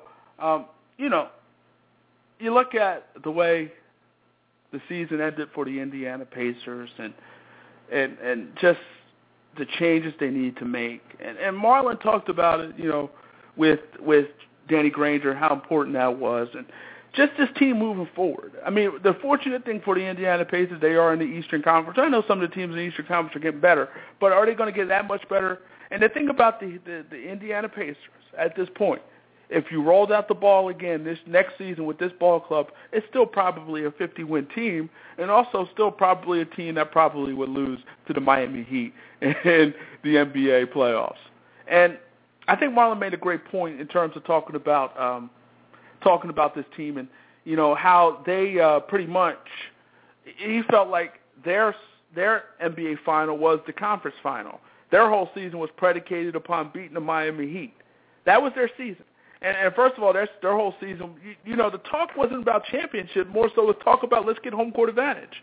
And you know, he he brought up the 1992 Knicks, 92-93 Knicks, I should say, and they had home court advantage, and they couldn't get past the Chicago Bulls. And Frank Vogel said it last night. The Miami Heat are turning into the Chicago Bulls, uh, a team that Reggie Miller couldn't get by, a team that Patrick Ewing couldn't get by. You know, they're turning into that team, a team that Karl Malone couldn't beat, a team that Barkley could not beat. You know, they're turning into that team. Clyde Drexler couldn't beat the Bulls of the 90s. They're turning into that team, the Miami Heat. The key question is, what will happen with Dwyane Wade? I think the Miami Heat can be vulnerable at some point. The question is, when is it going to happen? When is it going to happen? I mean, LeBron James isn't slowing down anytime soon. And if he comes back to Miami, Chris Bosh comes back to Miami, and then, you know, Dwyane Wade, I mean, the key is Dwyane Wade. Dwyane Wade, to me, has always been the X factor when you talk about the Miami Heat. Dwyane Wade has always been the X factor.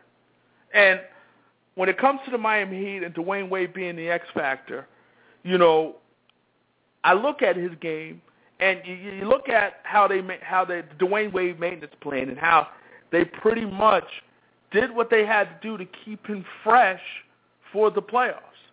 They did what they had to do to keep this guy fresh for the playoffs. Their their motive, you know, wasn't getting the number one seed in the Eastern Conference.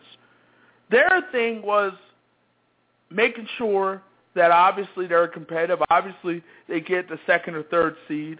And their main thing was keeping Dwyane Wade fresh and healthy. That was their goal. I mean, LeBron James is a beast. He's a monster, and he he can go big time minutes. Dwyane Wade's a different story.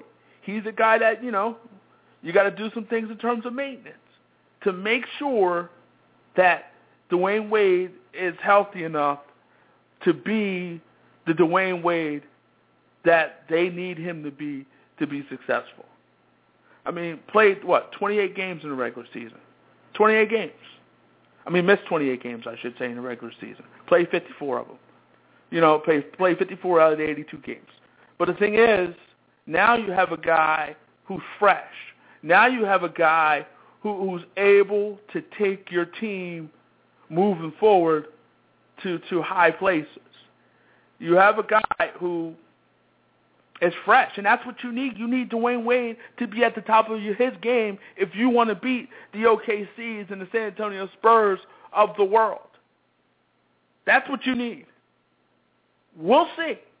I mean, I think San Antonio is a harder matchup for Miami because just like what the Indiana Pacers were, the Spurs can hit the Heat where they're weak. And that is, you know, down low. Splitter and Duncan. And those boys can hit the Heat down, especially Duncan, can hit the Heat down low where they're soft and susceptible. You know, and just like the Pacers they had with West and Hibbert. So the point is, the Spurs can hit them with Duncan, hit them with Splitter. But then they can also hit them with Kawhi Leonard on the wing, Tony Parker. And if Ginobili is, and Ginobili had an awful NBA Finals a year ago, but if Ginobili is, is somewhat right, he's another guy that can hit the Miami Heat. So That's the difference between the Spurs and the Indiana Pacers. The Spurs have what you know the down low guys and Splitter and, and, and Duncan and those guys, but they also have wing players who make it who can also make it hard on you. The Indiana Pacers, you know, Paul George, he's a star, but he's not a superstar. Lance Stephenson had a decent year, coming into his own. You know, but the bottom line is this the bottom line is this. I think moving forward, the Pacers are going to have to do some things. They're going to have to figure this out. They're going to have to figure this out to figure out what they can do to get by the Miami Heat. And I think moving forward to the NBA Finals, the the Miami Heat, I think, would probably want to play OKC because OKC is similar to their style of play. I mean, OKC doesn't have anybody down low. Perkins and Ibaka are not back to the basket guys. So, you know, a lot of their stuff is done on the outside. They go from the outside in. So I, I, I look at this and, and, you know, I think the Miami Heat would rather play OKC. But if they play San Antonio, I wouldn't be. I'm not upset who, with whoever the Miami Heat play because I'll be happy with the finals matchup because I believe it's going to be good. I think it's going to be a real good NBA final whether it's OKC, whether it's San Antonio. I, I'm looking forward to it, and I will be watching for sure, no matter who it is. But I think no matter who it is, it's going to be a pretty good NBA final, and it's a lot of great basketball to be played. There's a lot of basketball, great basketball that has been played to this point, and I think it's going to be a lot of basketball, great basketball that's going to be played moving forward. We shall see. We shall see we'll see how it happens, man, because it should be very interesting. Just a couple quick points, quick hits, if you will. Dallas Cowboys, Sean Lee, in the OTAs. We talked about it with uh, Jermon Bushrod. We at least brought it up. But, you know, staying healthy during those OTAs. But you have the situation with uh, Sean Lee. Now he's out for the year with an ACL injury. That's going to be a big blow for the Dallas Cowboys and their defense. That's a big blow. That's a big blow and they weren't really able to replace him when he went down last season. They're going to have a hard time replacing him this season. Also, Josh Gordon caught speeding, also caught having marijuana in the car. This is a guy who's already in trouble and already facing, uh, facing a possible long suspension with the NFL. Now this guy is driving in a car, driving in a car, stopped for speeding, and has marijuana in the car. And so who knows what will happen with Josh Gordon. I mean, he's facing a season-long suspension. Now he's in the car still riding dirty, uh, you know, riding in the car with somebody with marijuana in the car. I mean, come on. You, you got to do better than that, Josh Gordon. I mean, it's one thing to, you know, we can argue whether or not marijuana should be legal or illegal, but, you know, that it's one thing to, to argue that, but it's another thing to be stupid. And you know, obviously, smoking weed when you know it's illegal and could affect your money is stupid. But driving in a car when you're facing, facing a possible long season-long suspension, and also driving in a car, uh, driving fast in a car when you have marijuana in the car is not very good. Not very good. And the person in the car with him apparently was in possession of 200 grams of marijuana, under 200 grams of marijuana.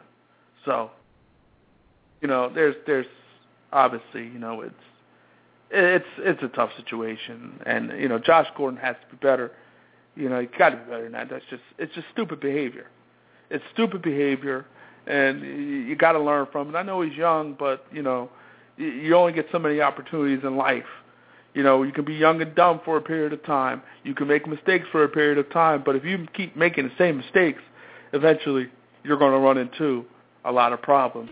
And that's the situation with Josh Gordon. Only 23 years old. Hopefully he can turn things around, but riding dirty is not uh, the right direction to go. Whether it's his weed or somebody else's weed, riding and speeding with weed in your car is not a good idea. Or hanging out with people who smoke weed when you're in a position that you're in a position, if, when you're in a position that you are, is probably not a smart idea. We want to thank Jermon Bushrod for stopping by. Make sure you hit him up on Twitter, J underscore Bushrod 74 75 and support all the great things going on with his foundation, his foundation's events. Go to his website, JermonBushrod.com. Also want to thank Young Scrap for stopping by. Hit him up on Twitter at Young Scrap, and also our NBA analyst and St. Peter's assistant basketball coach Marlon Guild. Hit him up on Twitter, mguild83. You can listen to this show and other great shows, blogtalkradio.com slash pgant, where you can listen to this show and other great shows. Follow us on Twitter at Go For It Gant. For everybody here, go for it. We hope you have a great weekend. See you later. Take care. Bye.